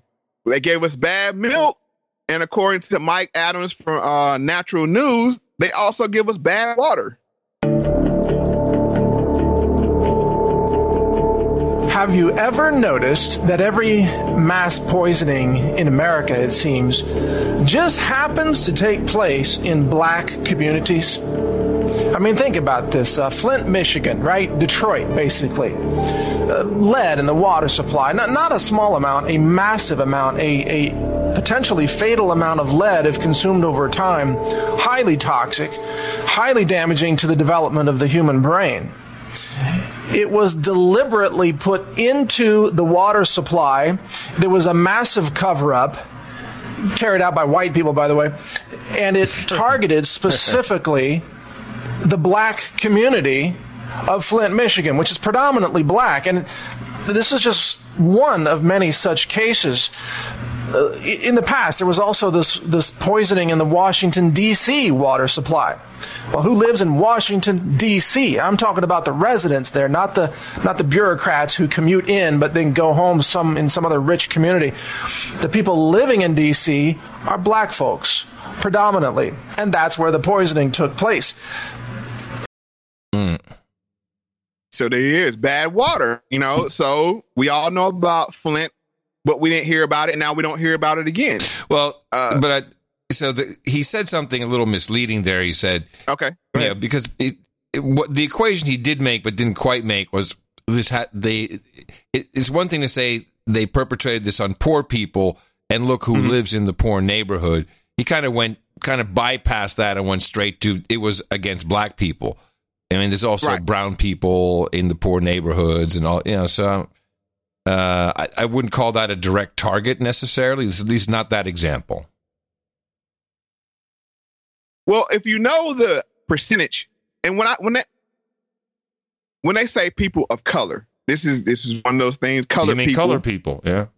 yeah, it's not. I, I was getting there. Uh, uh, it's it's non-white, and we have to go back to the definition of white. When we say white, not every white person is white. No. Although I've discovered So, something. so we have to put all this. We have to put all this into the right perspective when we talk about these things. that I have population I have to- control. I have, to, go I have ahead. to- go I ahead. have to admit something to you. I I, Mm-hmm. I, I, uh, did a, a month of Ancestry.com. Man, I am white. I'm literally coming from Scotland and Ire- Northern Ireland. I, I think I think Mm-hmm. I'm one of them. I may have some reptilian in me, actually. But I'm, as- Well- but seriously, I, I come from bloodlines. I'm afraid I might. And you know what? You might be the only white person I know. I'm actually not real. I'm a bot. It's just some AI. Yeah. So. no, mean, but I'm all just saying that bad bad milk, bad water, Yeah. um, and how about some bad medicine? Think about the vaccine autism link cover up, which was admitted by the CDC scientist known as Dr. William Thompson. He confessed to it. We've carried it on our website, naturalnews.com. You can read his confession. He says that he and other scientists at the CDC uh, covered up statistical evidence, scientific evidence, showing a link between vaccines and autism in who? Young African American boys. Not white boys, African American boys. So we've got we got the water poisoning in Flint, we got the water poisoning in Washington D.C., we got the vaccines all targeting black communities. And that's not all. Hey, is that? Uh, do you see that as as as a fact that um, uh, young black boys have a higher rate of autism after vaccinations? Is, I did, I don't know anything about this. Here's the thing about vaccine with me. I'm not an anti-vaxxer. I'm an anti-stacker. And what I mean by that is I think when they go to give you 20 rounds of vaccines Yes. at one time, Too much. Too much. uh, I think that's overkill. I only allow my children to get the vaccines necessary to go to public schools and nothing more. Right. Uh, so I'm not an anti-vaxxer, but I am I am an anti-stacker, and I I'll, I will push back on anybody. I will say that if your kids are going to get vaccines, if it's inconvenient to make a couple extra trips, you know, so you can spread them out over time, I would recommend that. So, uh, yeah, but with, and you have to put all this in the context. And by the end of this, you'll see where I'm going with this. Mm-hmm. Why we're as quote unquote the black community are so skeptical. One, as you heard, that was that was the, that was the numbers from the CDC saying that black boys suffer more from autism. I mean, if we're going to believe them about the Rona, then we we have to. Then we, I mean, we can't pick and choose what we believe from these organizations and the historical dealings that we had with these organizations. So let's go ahead and wrap up with Mr. Adams on more bad medicine. Look at the cancer industry in places like uh, Detroit. And we've covered this extensively on Natural News. The cancer industry, it is a racket that that it, they have predatory business practices that target black men and black women because they know that, that those people will have more aggressive cancers because of their skin color, which blocks ultraviolet light from the sun, which generates vitamin D. So the black communities tend to be vitamin D deficient. And as a result, they are more lucrative to the cancer industry. And so these predominantly white owned cancer organizations, for profit businesses, they set up shop in low income black communities. Then they offer free screening so they can falsely diagnose black people with cancer so they can make a fortune treating them, treating them with chemotherapy that they don't even need. Oh. Wow. so I know a lot. So I know a lot of people are saying now, Mo. Uh, here you go with the, you know the targeting. Uh, well, you have to look back. now we ha- this this is the point of the show. We go back.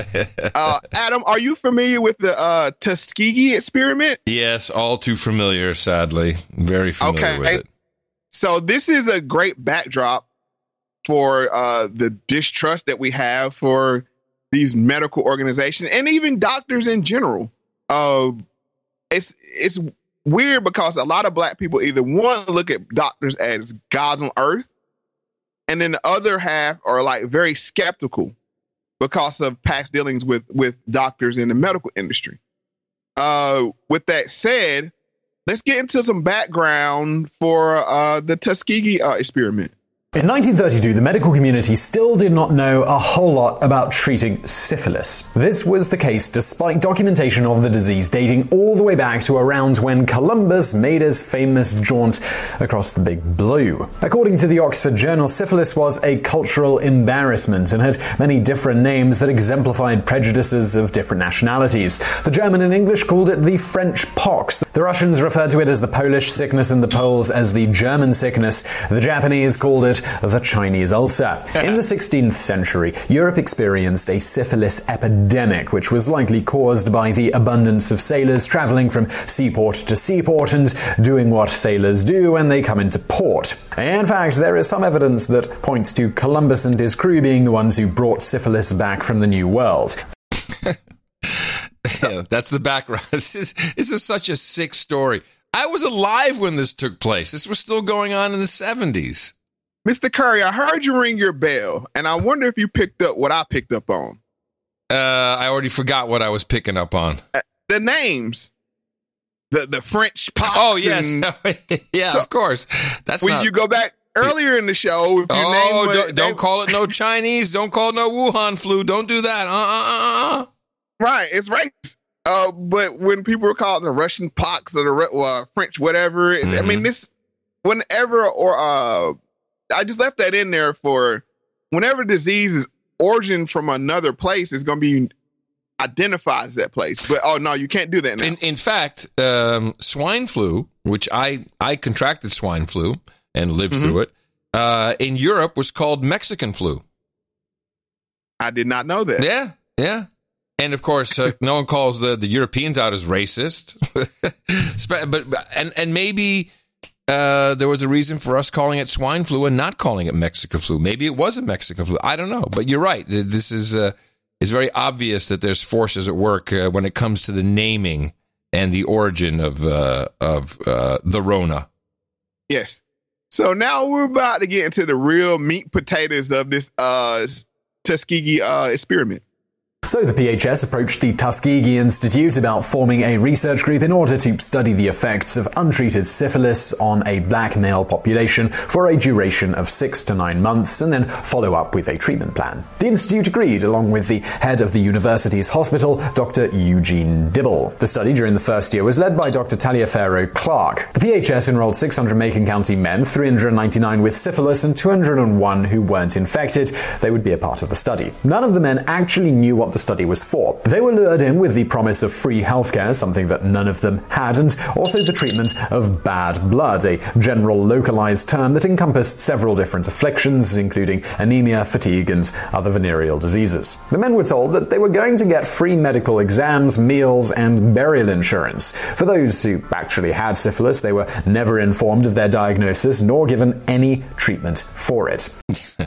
Did anyone ever actually go to jail over this? Did anyone get uh, in trouble for this horrible experience? of course Why not. Why am I even thinking that? right. So let's get into the characters here of uh, who uh, uh, who were at play. Uh, you have Mr. Doctor Dibble. He was the head of uh, John Andrews Ho- uh, Hospital at Tuskegee Institute, and he was known to say or attribute to him. Uh, he argues that a prominent black institution, very much dependent upon white philanthropy, uh, could not afford in the 1930s to risk antagonizing the U.S. government by refusing to participate in the PHS activity of this sort. Wow. So this is a black doctor. and wow. yeah, yeah, Dr. Dibble was a black doctor, and uh, Dr. Dibble was working under one Mr. R. R. Moten. Uh, we talked about him before. Uh, he was the president at the at the time of. Um, let's go down. Let's see about Mr. R. R. Moten. Uh, he's uh, the Tuskegee experiment, one of the most infamous biological research studies in the U.S. history, began while Moten headed Tuskegee Institute. A clinical study con- conducted between 1932 and 1972. This was supposed to last six to nine months and lasted 40 years. Yeah. Well, surely we put up a statue of this fine man for, for this great work that he's done.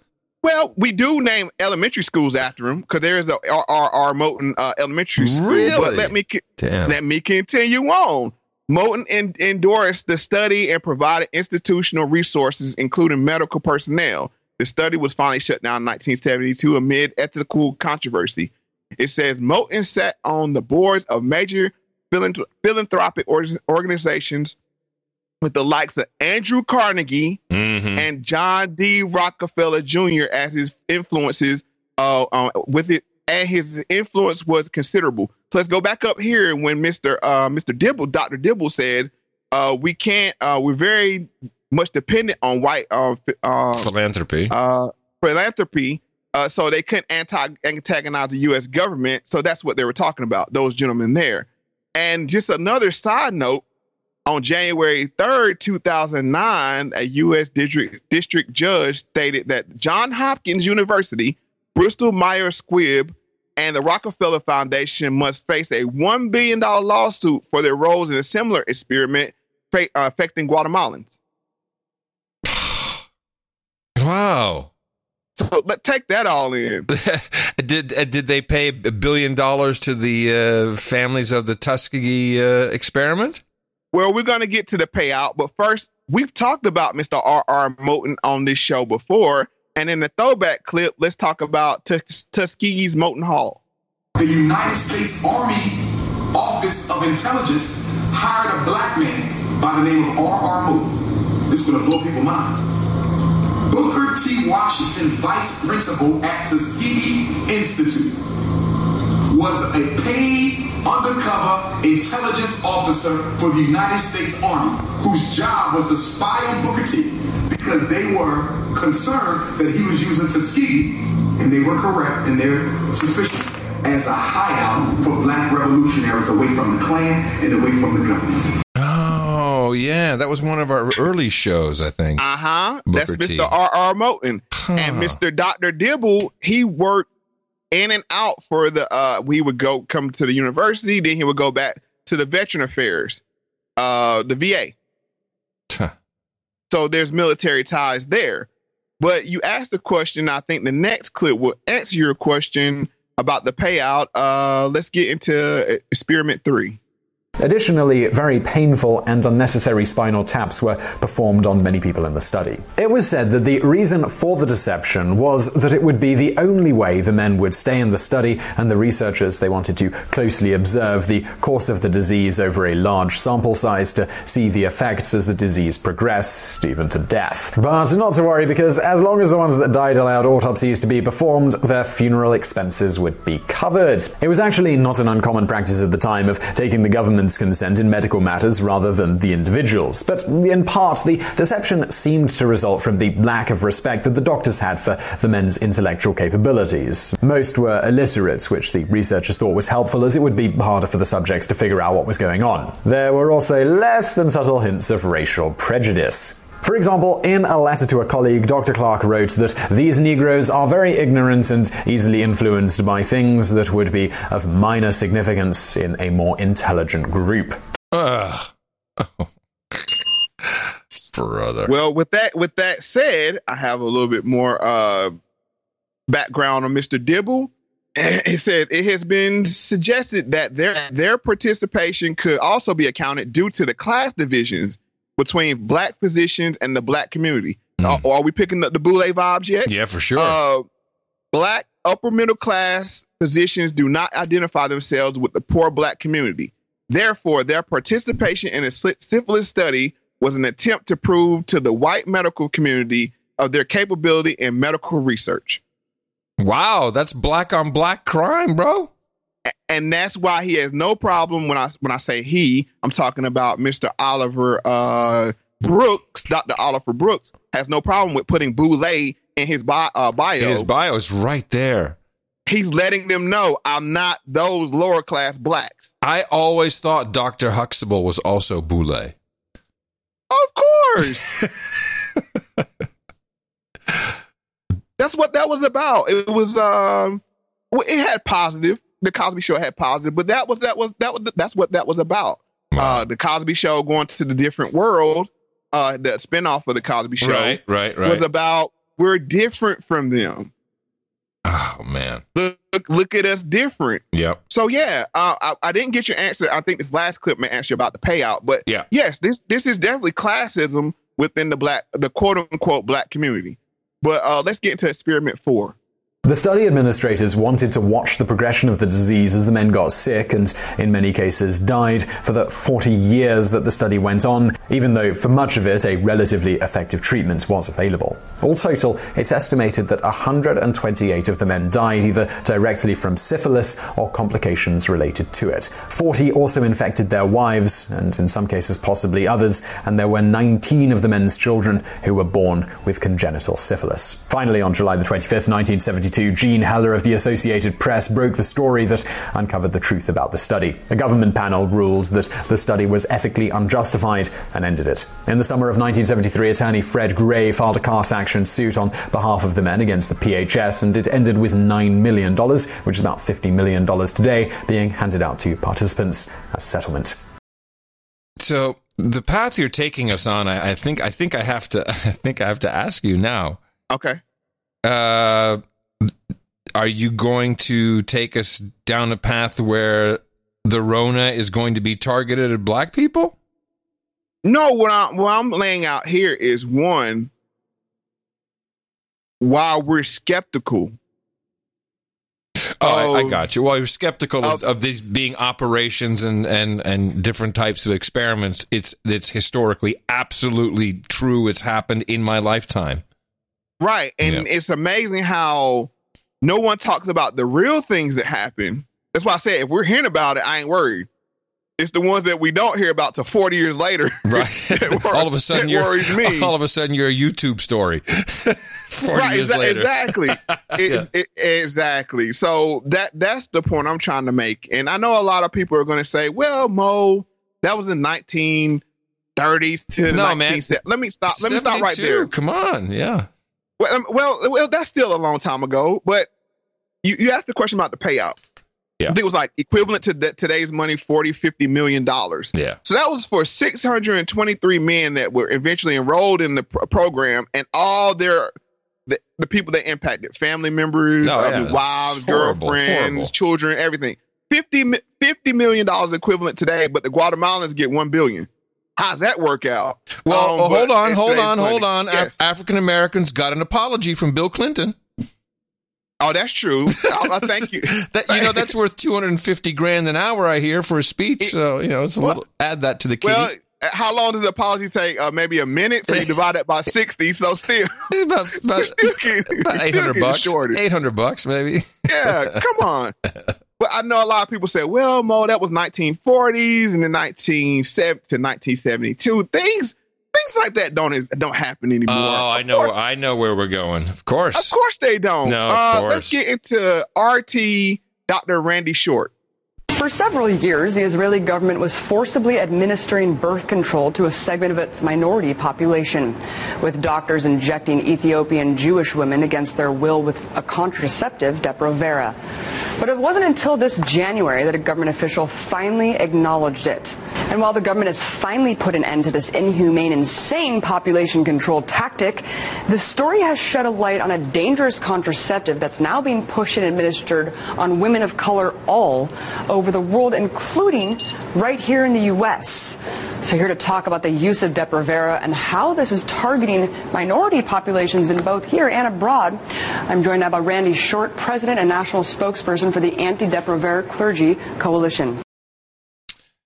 Depo-Provera. So Dr. Ra- Yes. Okay. yes, Go Depo ahead. shot, the Depo shot. Yes. Oh my goodness. which is is well known in our community. Uh, it was pushed uh, as the alternative to oral uh, the oral um, contraception that you take. Uh, and as an aside, one of the things it told you, oh, oh, girl, yeah, it make you thick too. Di- literally, literally, there were YouTube videos on this on YouTube saying how the Depo shot made you thick, and for the people to not know what thick means, make you curvaceous. Which is, which is good. Yes, which is good if you're you're skinny. So yeah, if you were a skinny woman or you know you wanted curves, they yeah they was they they were- they they're even selling it to this day. Well, let me I'm getting ahead of myself. Well, it, it- Uh, it's very interesting. I, I did not know this about uh, about uh, the black customer. Uh huh.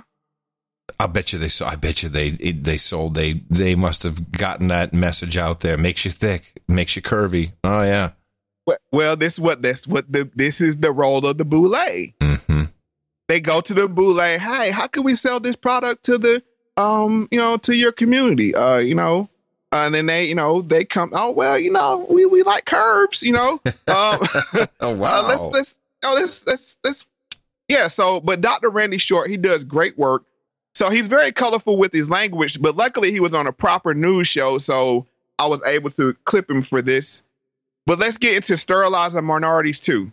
Can you talk about the what you know about the health effects, though? Because obviously women were being administered this for years without Yes. knowing about them. Well, the drug was first patented in 1959.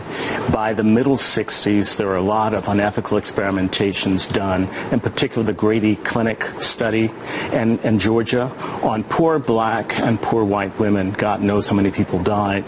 Uh, this drug did not get approved until 1993, 94, but during that time that was used on women all over. The effects of it are serious.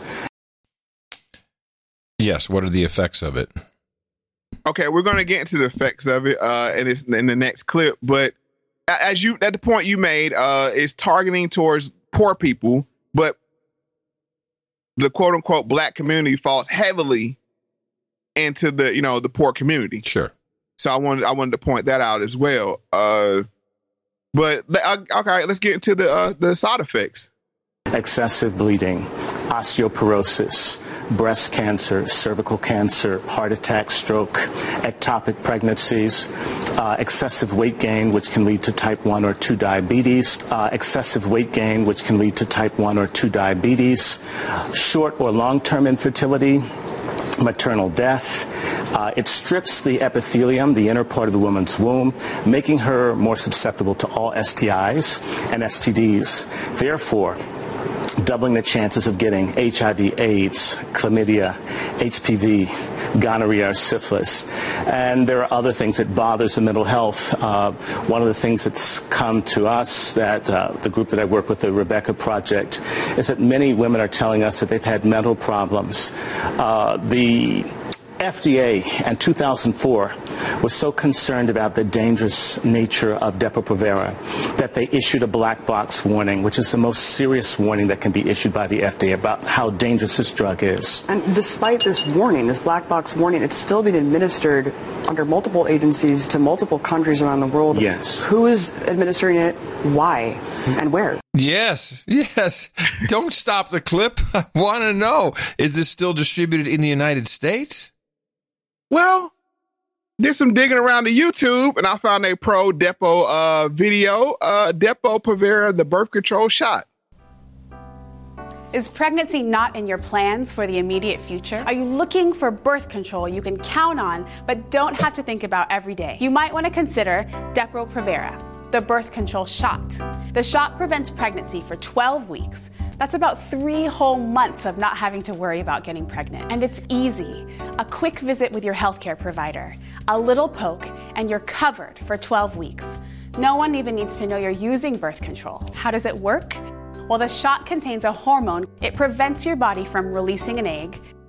It also thickens the mucus of your cervix to make it harder for sperm to enter your uterus. And it's effective. Fewer than 1 in 100 women will get pregnant each year if they get the shot every 12 weeks. The shot doesn't protect against sexually transmitted infections. Use condoms if you're concerned about preventing STDs. And like other hormonal medications, the shot may have some side effects. If you're interested in learning more about this method, check out the info on PlannedParenthood.org. Ah. You can even find the nearest health center to set up an appointment. And there it is. Finally, the Eugenics Association of America in its new jacket rears its ugly head once again. As And this video is from uh-huh. 2010. It's still up on their website, up on their YouTube channel, and this is six years after they were forced to put the black uh black box label on this on this product, and they're still pushing it. And then they say, "Oh yeah, it doesn't stop uh, it doesn't stop uh, STDs." No, it doubles the chances of you getting one. Hello. e- even more just cynical is you know marketing this through YouTube. This clearly this is you know this is a intended whether it's it's just amateurish by itself or intended specifically. It's it's like hey hey girls, don't worry about it. Were these black girls in the video? No, no, this is the official Planned Parenthood That's the YouTube channel. What? Yes, Holy the crap. official. Holy But crap. hold on, wait, it gets better or worse depending on how you look at it. Yeah. How effective is the birth control shot? The birth control shot is safe and convenient. One little shot every three months gives you great pregnancy protection. That means you only have to think about birth control four times a year. The shot uses the hormone progestin to prevent pregnancy, but it doesn't stop the spread of STDs, so use a condom along with the shot to help protect yourself. Like other medications, the birth control shot has possible side effects, but they usually go away in a few months. It also has plenty of benefits, like making your periods lighter, or even making your periods stop altogether while you're on it. The shot is private.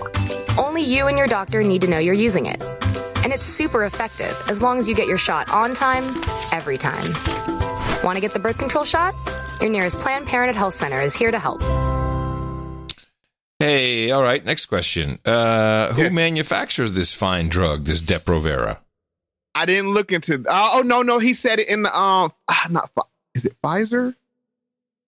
He said it in the previous clip, and I I, I, I glossed over right. That. all right. I'll, I'll find it. I'll you could, find it. yeah, you, you could look it up. But yeah, well, this is also from the official Planned Parenthood uh, uh, uh, YouTube channel, and the date 2015. And there's no. 11 years after the black box uh, label. tell me exactly how the black box label works. Do you know any any details about this? No, I don't. But I mean, we you want to go back and listen to I think uh clip thirty three. She explains it uh, how it works. But I mean, just I mean, I got time. You got it. Well, I mean, uh, I just want to see uh, here. This will be. What does it mean if my medication is a black box warning? Black box warning, also called boxed warnings, are required by the U.S. Food and Drug Administration for certain medications that carry serious safety risks. Yeah, this was mentioned in the clip.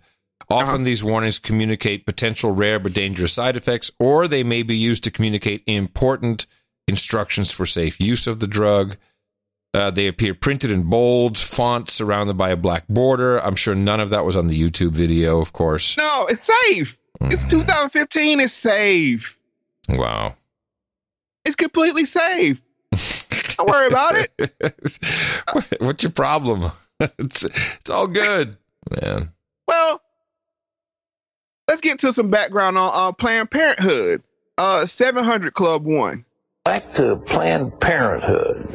They get $550 million of taxpayer money to continue their work. They're the largest abortion provider in the nation, and uh, you're paying for it. So, in any event, Margaret Sanger was the founder of Planned Parenthood. And uh, go back and read her writings. She wrote a monograph that I read called Breeding the Thoroughbred.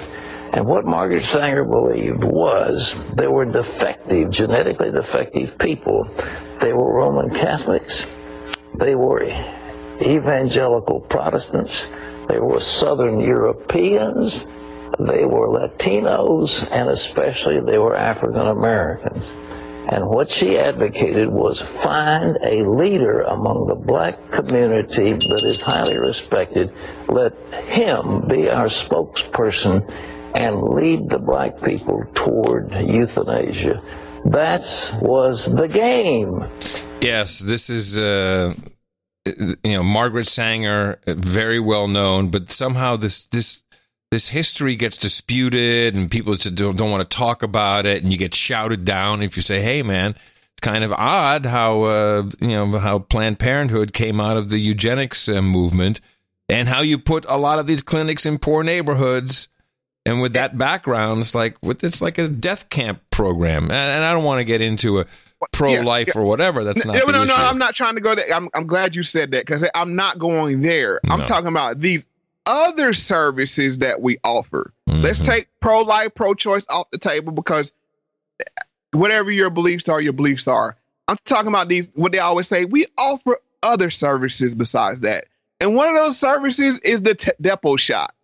And the problem I have with that is all these black talking heads, and I'm gonna say this. I mean, I'm a little irked right now, but all of these black talking heads, they sit up here and want to, oh, the Wuhan, you can't say Wuhan virus. No, you can't say that. While women are still getting the Depo shot, which actually, if you want to look at it in the sense of makes them more susceptible to catching the uh the coronavirus. good point high blood pressure, high, uh, hypertension. I mean, I mean, same thing. Uh, di- diabetes, compromised immune system, STDs. Yeah, uh but nobody talks about that. But you can't. Oh, we can't call the who can't call the call it the who oh who won virus or whatever you want to call it. The no, we can't say that. But the Wuhan virus. But yeah, the Wuhan. They can't call it the Wuhan virus. Oh no, it can't call it that. But but now people are still getting this shot. Yeah, that's that's pretty bad. You know, as a as a side note, uh, and I have, I don't know if it's in the House bill that passed, but there was Uh-huh. a, a problem with the HR six two zero one, which is the uh, f- uh, what is, what is it, the Families First Coronavirus Response Act, right? And it was being held up because the what it, what I what I've read, I I saw some evidence of it, but there was apparently money uh, being uh, uh, appropriated in this. You know, it's a it's a big bill, so it's a lot of money uh, Right. to go towards Planned Parenthood clinics and abortions. Uh, That's which how pork works. I know, but it's kind of coincidental. In you know, here we have you know yet another uh, disease. We have something going on, and you know, it, it at least whatever is happening is being used for something that seems unrelated. But is it really? I mean. Wow, man! Uh, we got to start tracking our, our black brothers and sisters if they're if they're coming down with the Wuhan or not. Right. And we got to keep tracking these Boule people because the reason why I come so hard. Let me, let me explain something. I, I know I, I don't want to go long, but I want to explain this one thing just for people to understand. The reason why I go so hard on the Boule is this: you can't see them coming. Anybody else you can see coming, but your uh, infiltrator, you can't see them coming, and they're way more impactful and effective as as doing the dirty work. Because as you heard in the clip with Roland Martin and Dr. Oliver Brooks, uh, yeah, when they have you know uh, dead bodies everywhere, I mean he's pushing the narrative. Somebody put the battery. He's making it. He politicizing it. He doesn't use his uh his his platform to bring attention to the things I brought attention to that's ongoing to this day. Fl- Flint water still sucks. Why would he? No, he's be- not. No, that's not his job. We know Of that. course not. His job is to do what uh, Margaret Sanger said. Yeah. Um. Um. The, you know, it's either the pulpit, the black robe of the pastor, or the white coat of the uh, of the doctor. That's what they wanted. Right. But with that said, let's wrap up with the second clip on Planned Parenthood. The, the Nazis, on the other hand, had a term useless eaters. They, they found people that they thought were defective and they wanted to sterilize them and, of course, ultimately murder them. Uh, we can't have a concept of people who can be destroyed by the government. It's not good. And um, yet we have that in this country. And the big money, the big money, the Rockefeller Foundation and others, went to support Planned Parenthood. Why?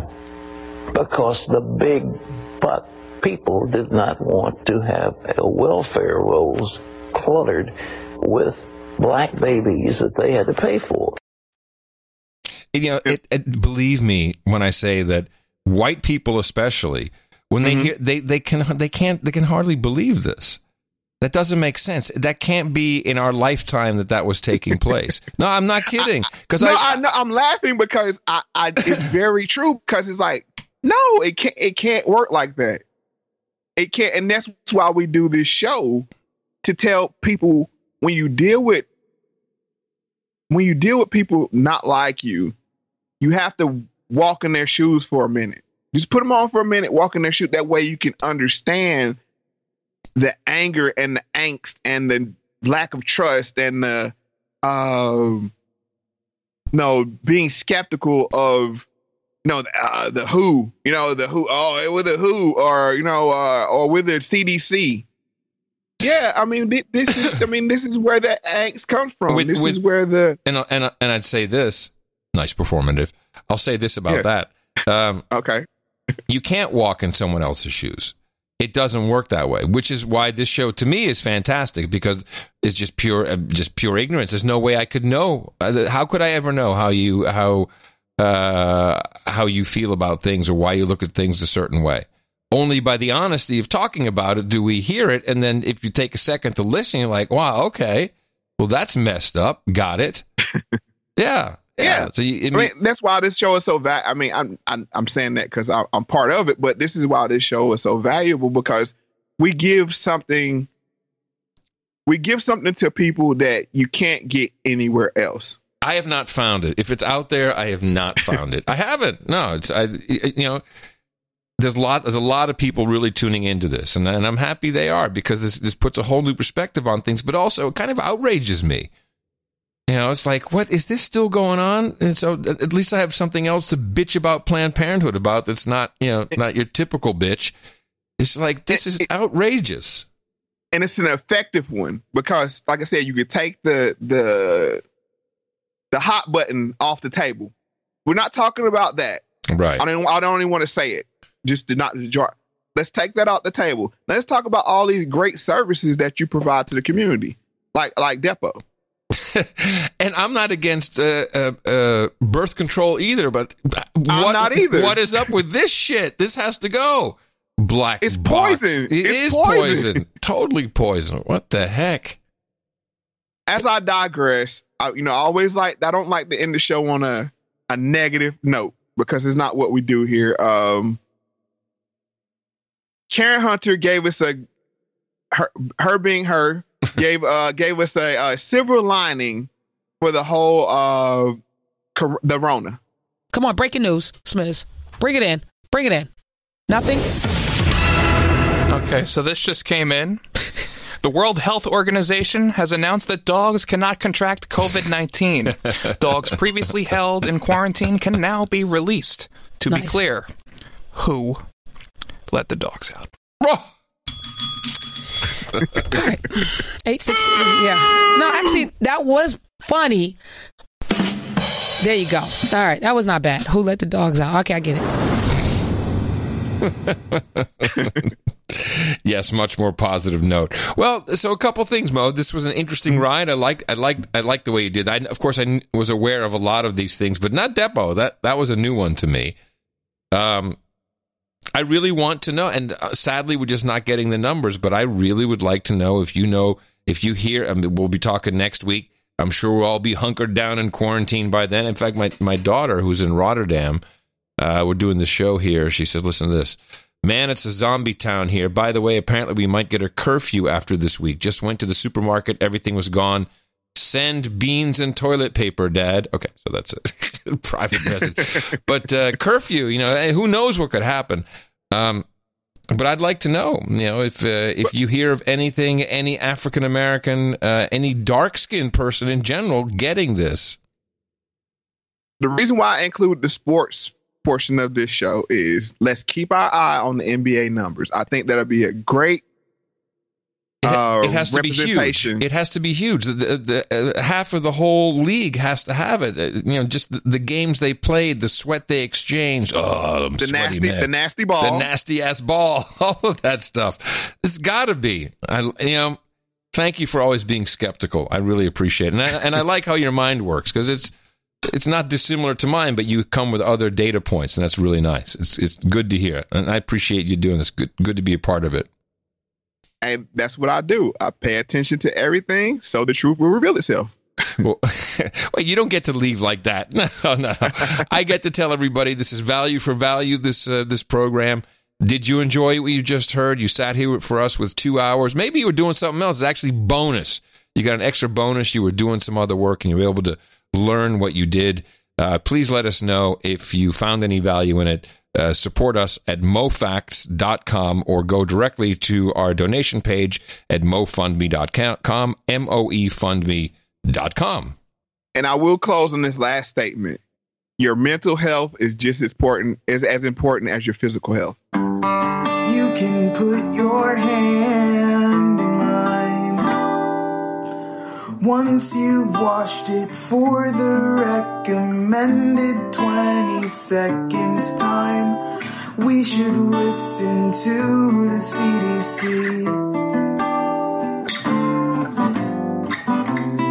Do you want to quarantine with me?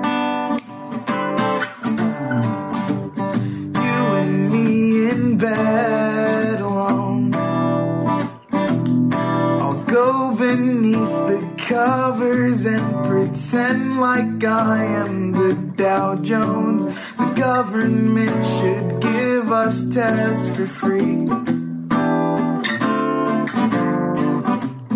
Do you want to quarantine with me? We can shut the world outside. It's crazy times, let's stay high. Keep our social distance. We can stock our fridge with food. The smell of Lysol sets the mood.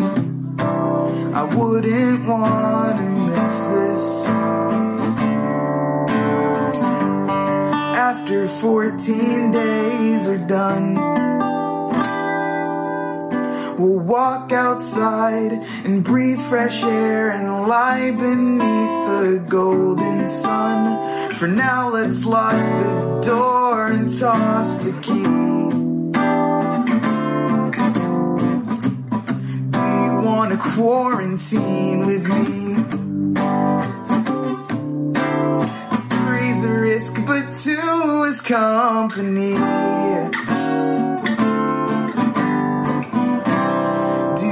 To quarantine with me?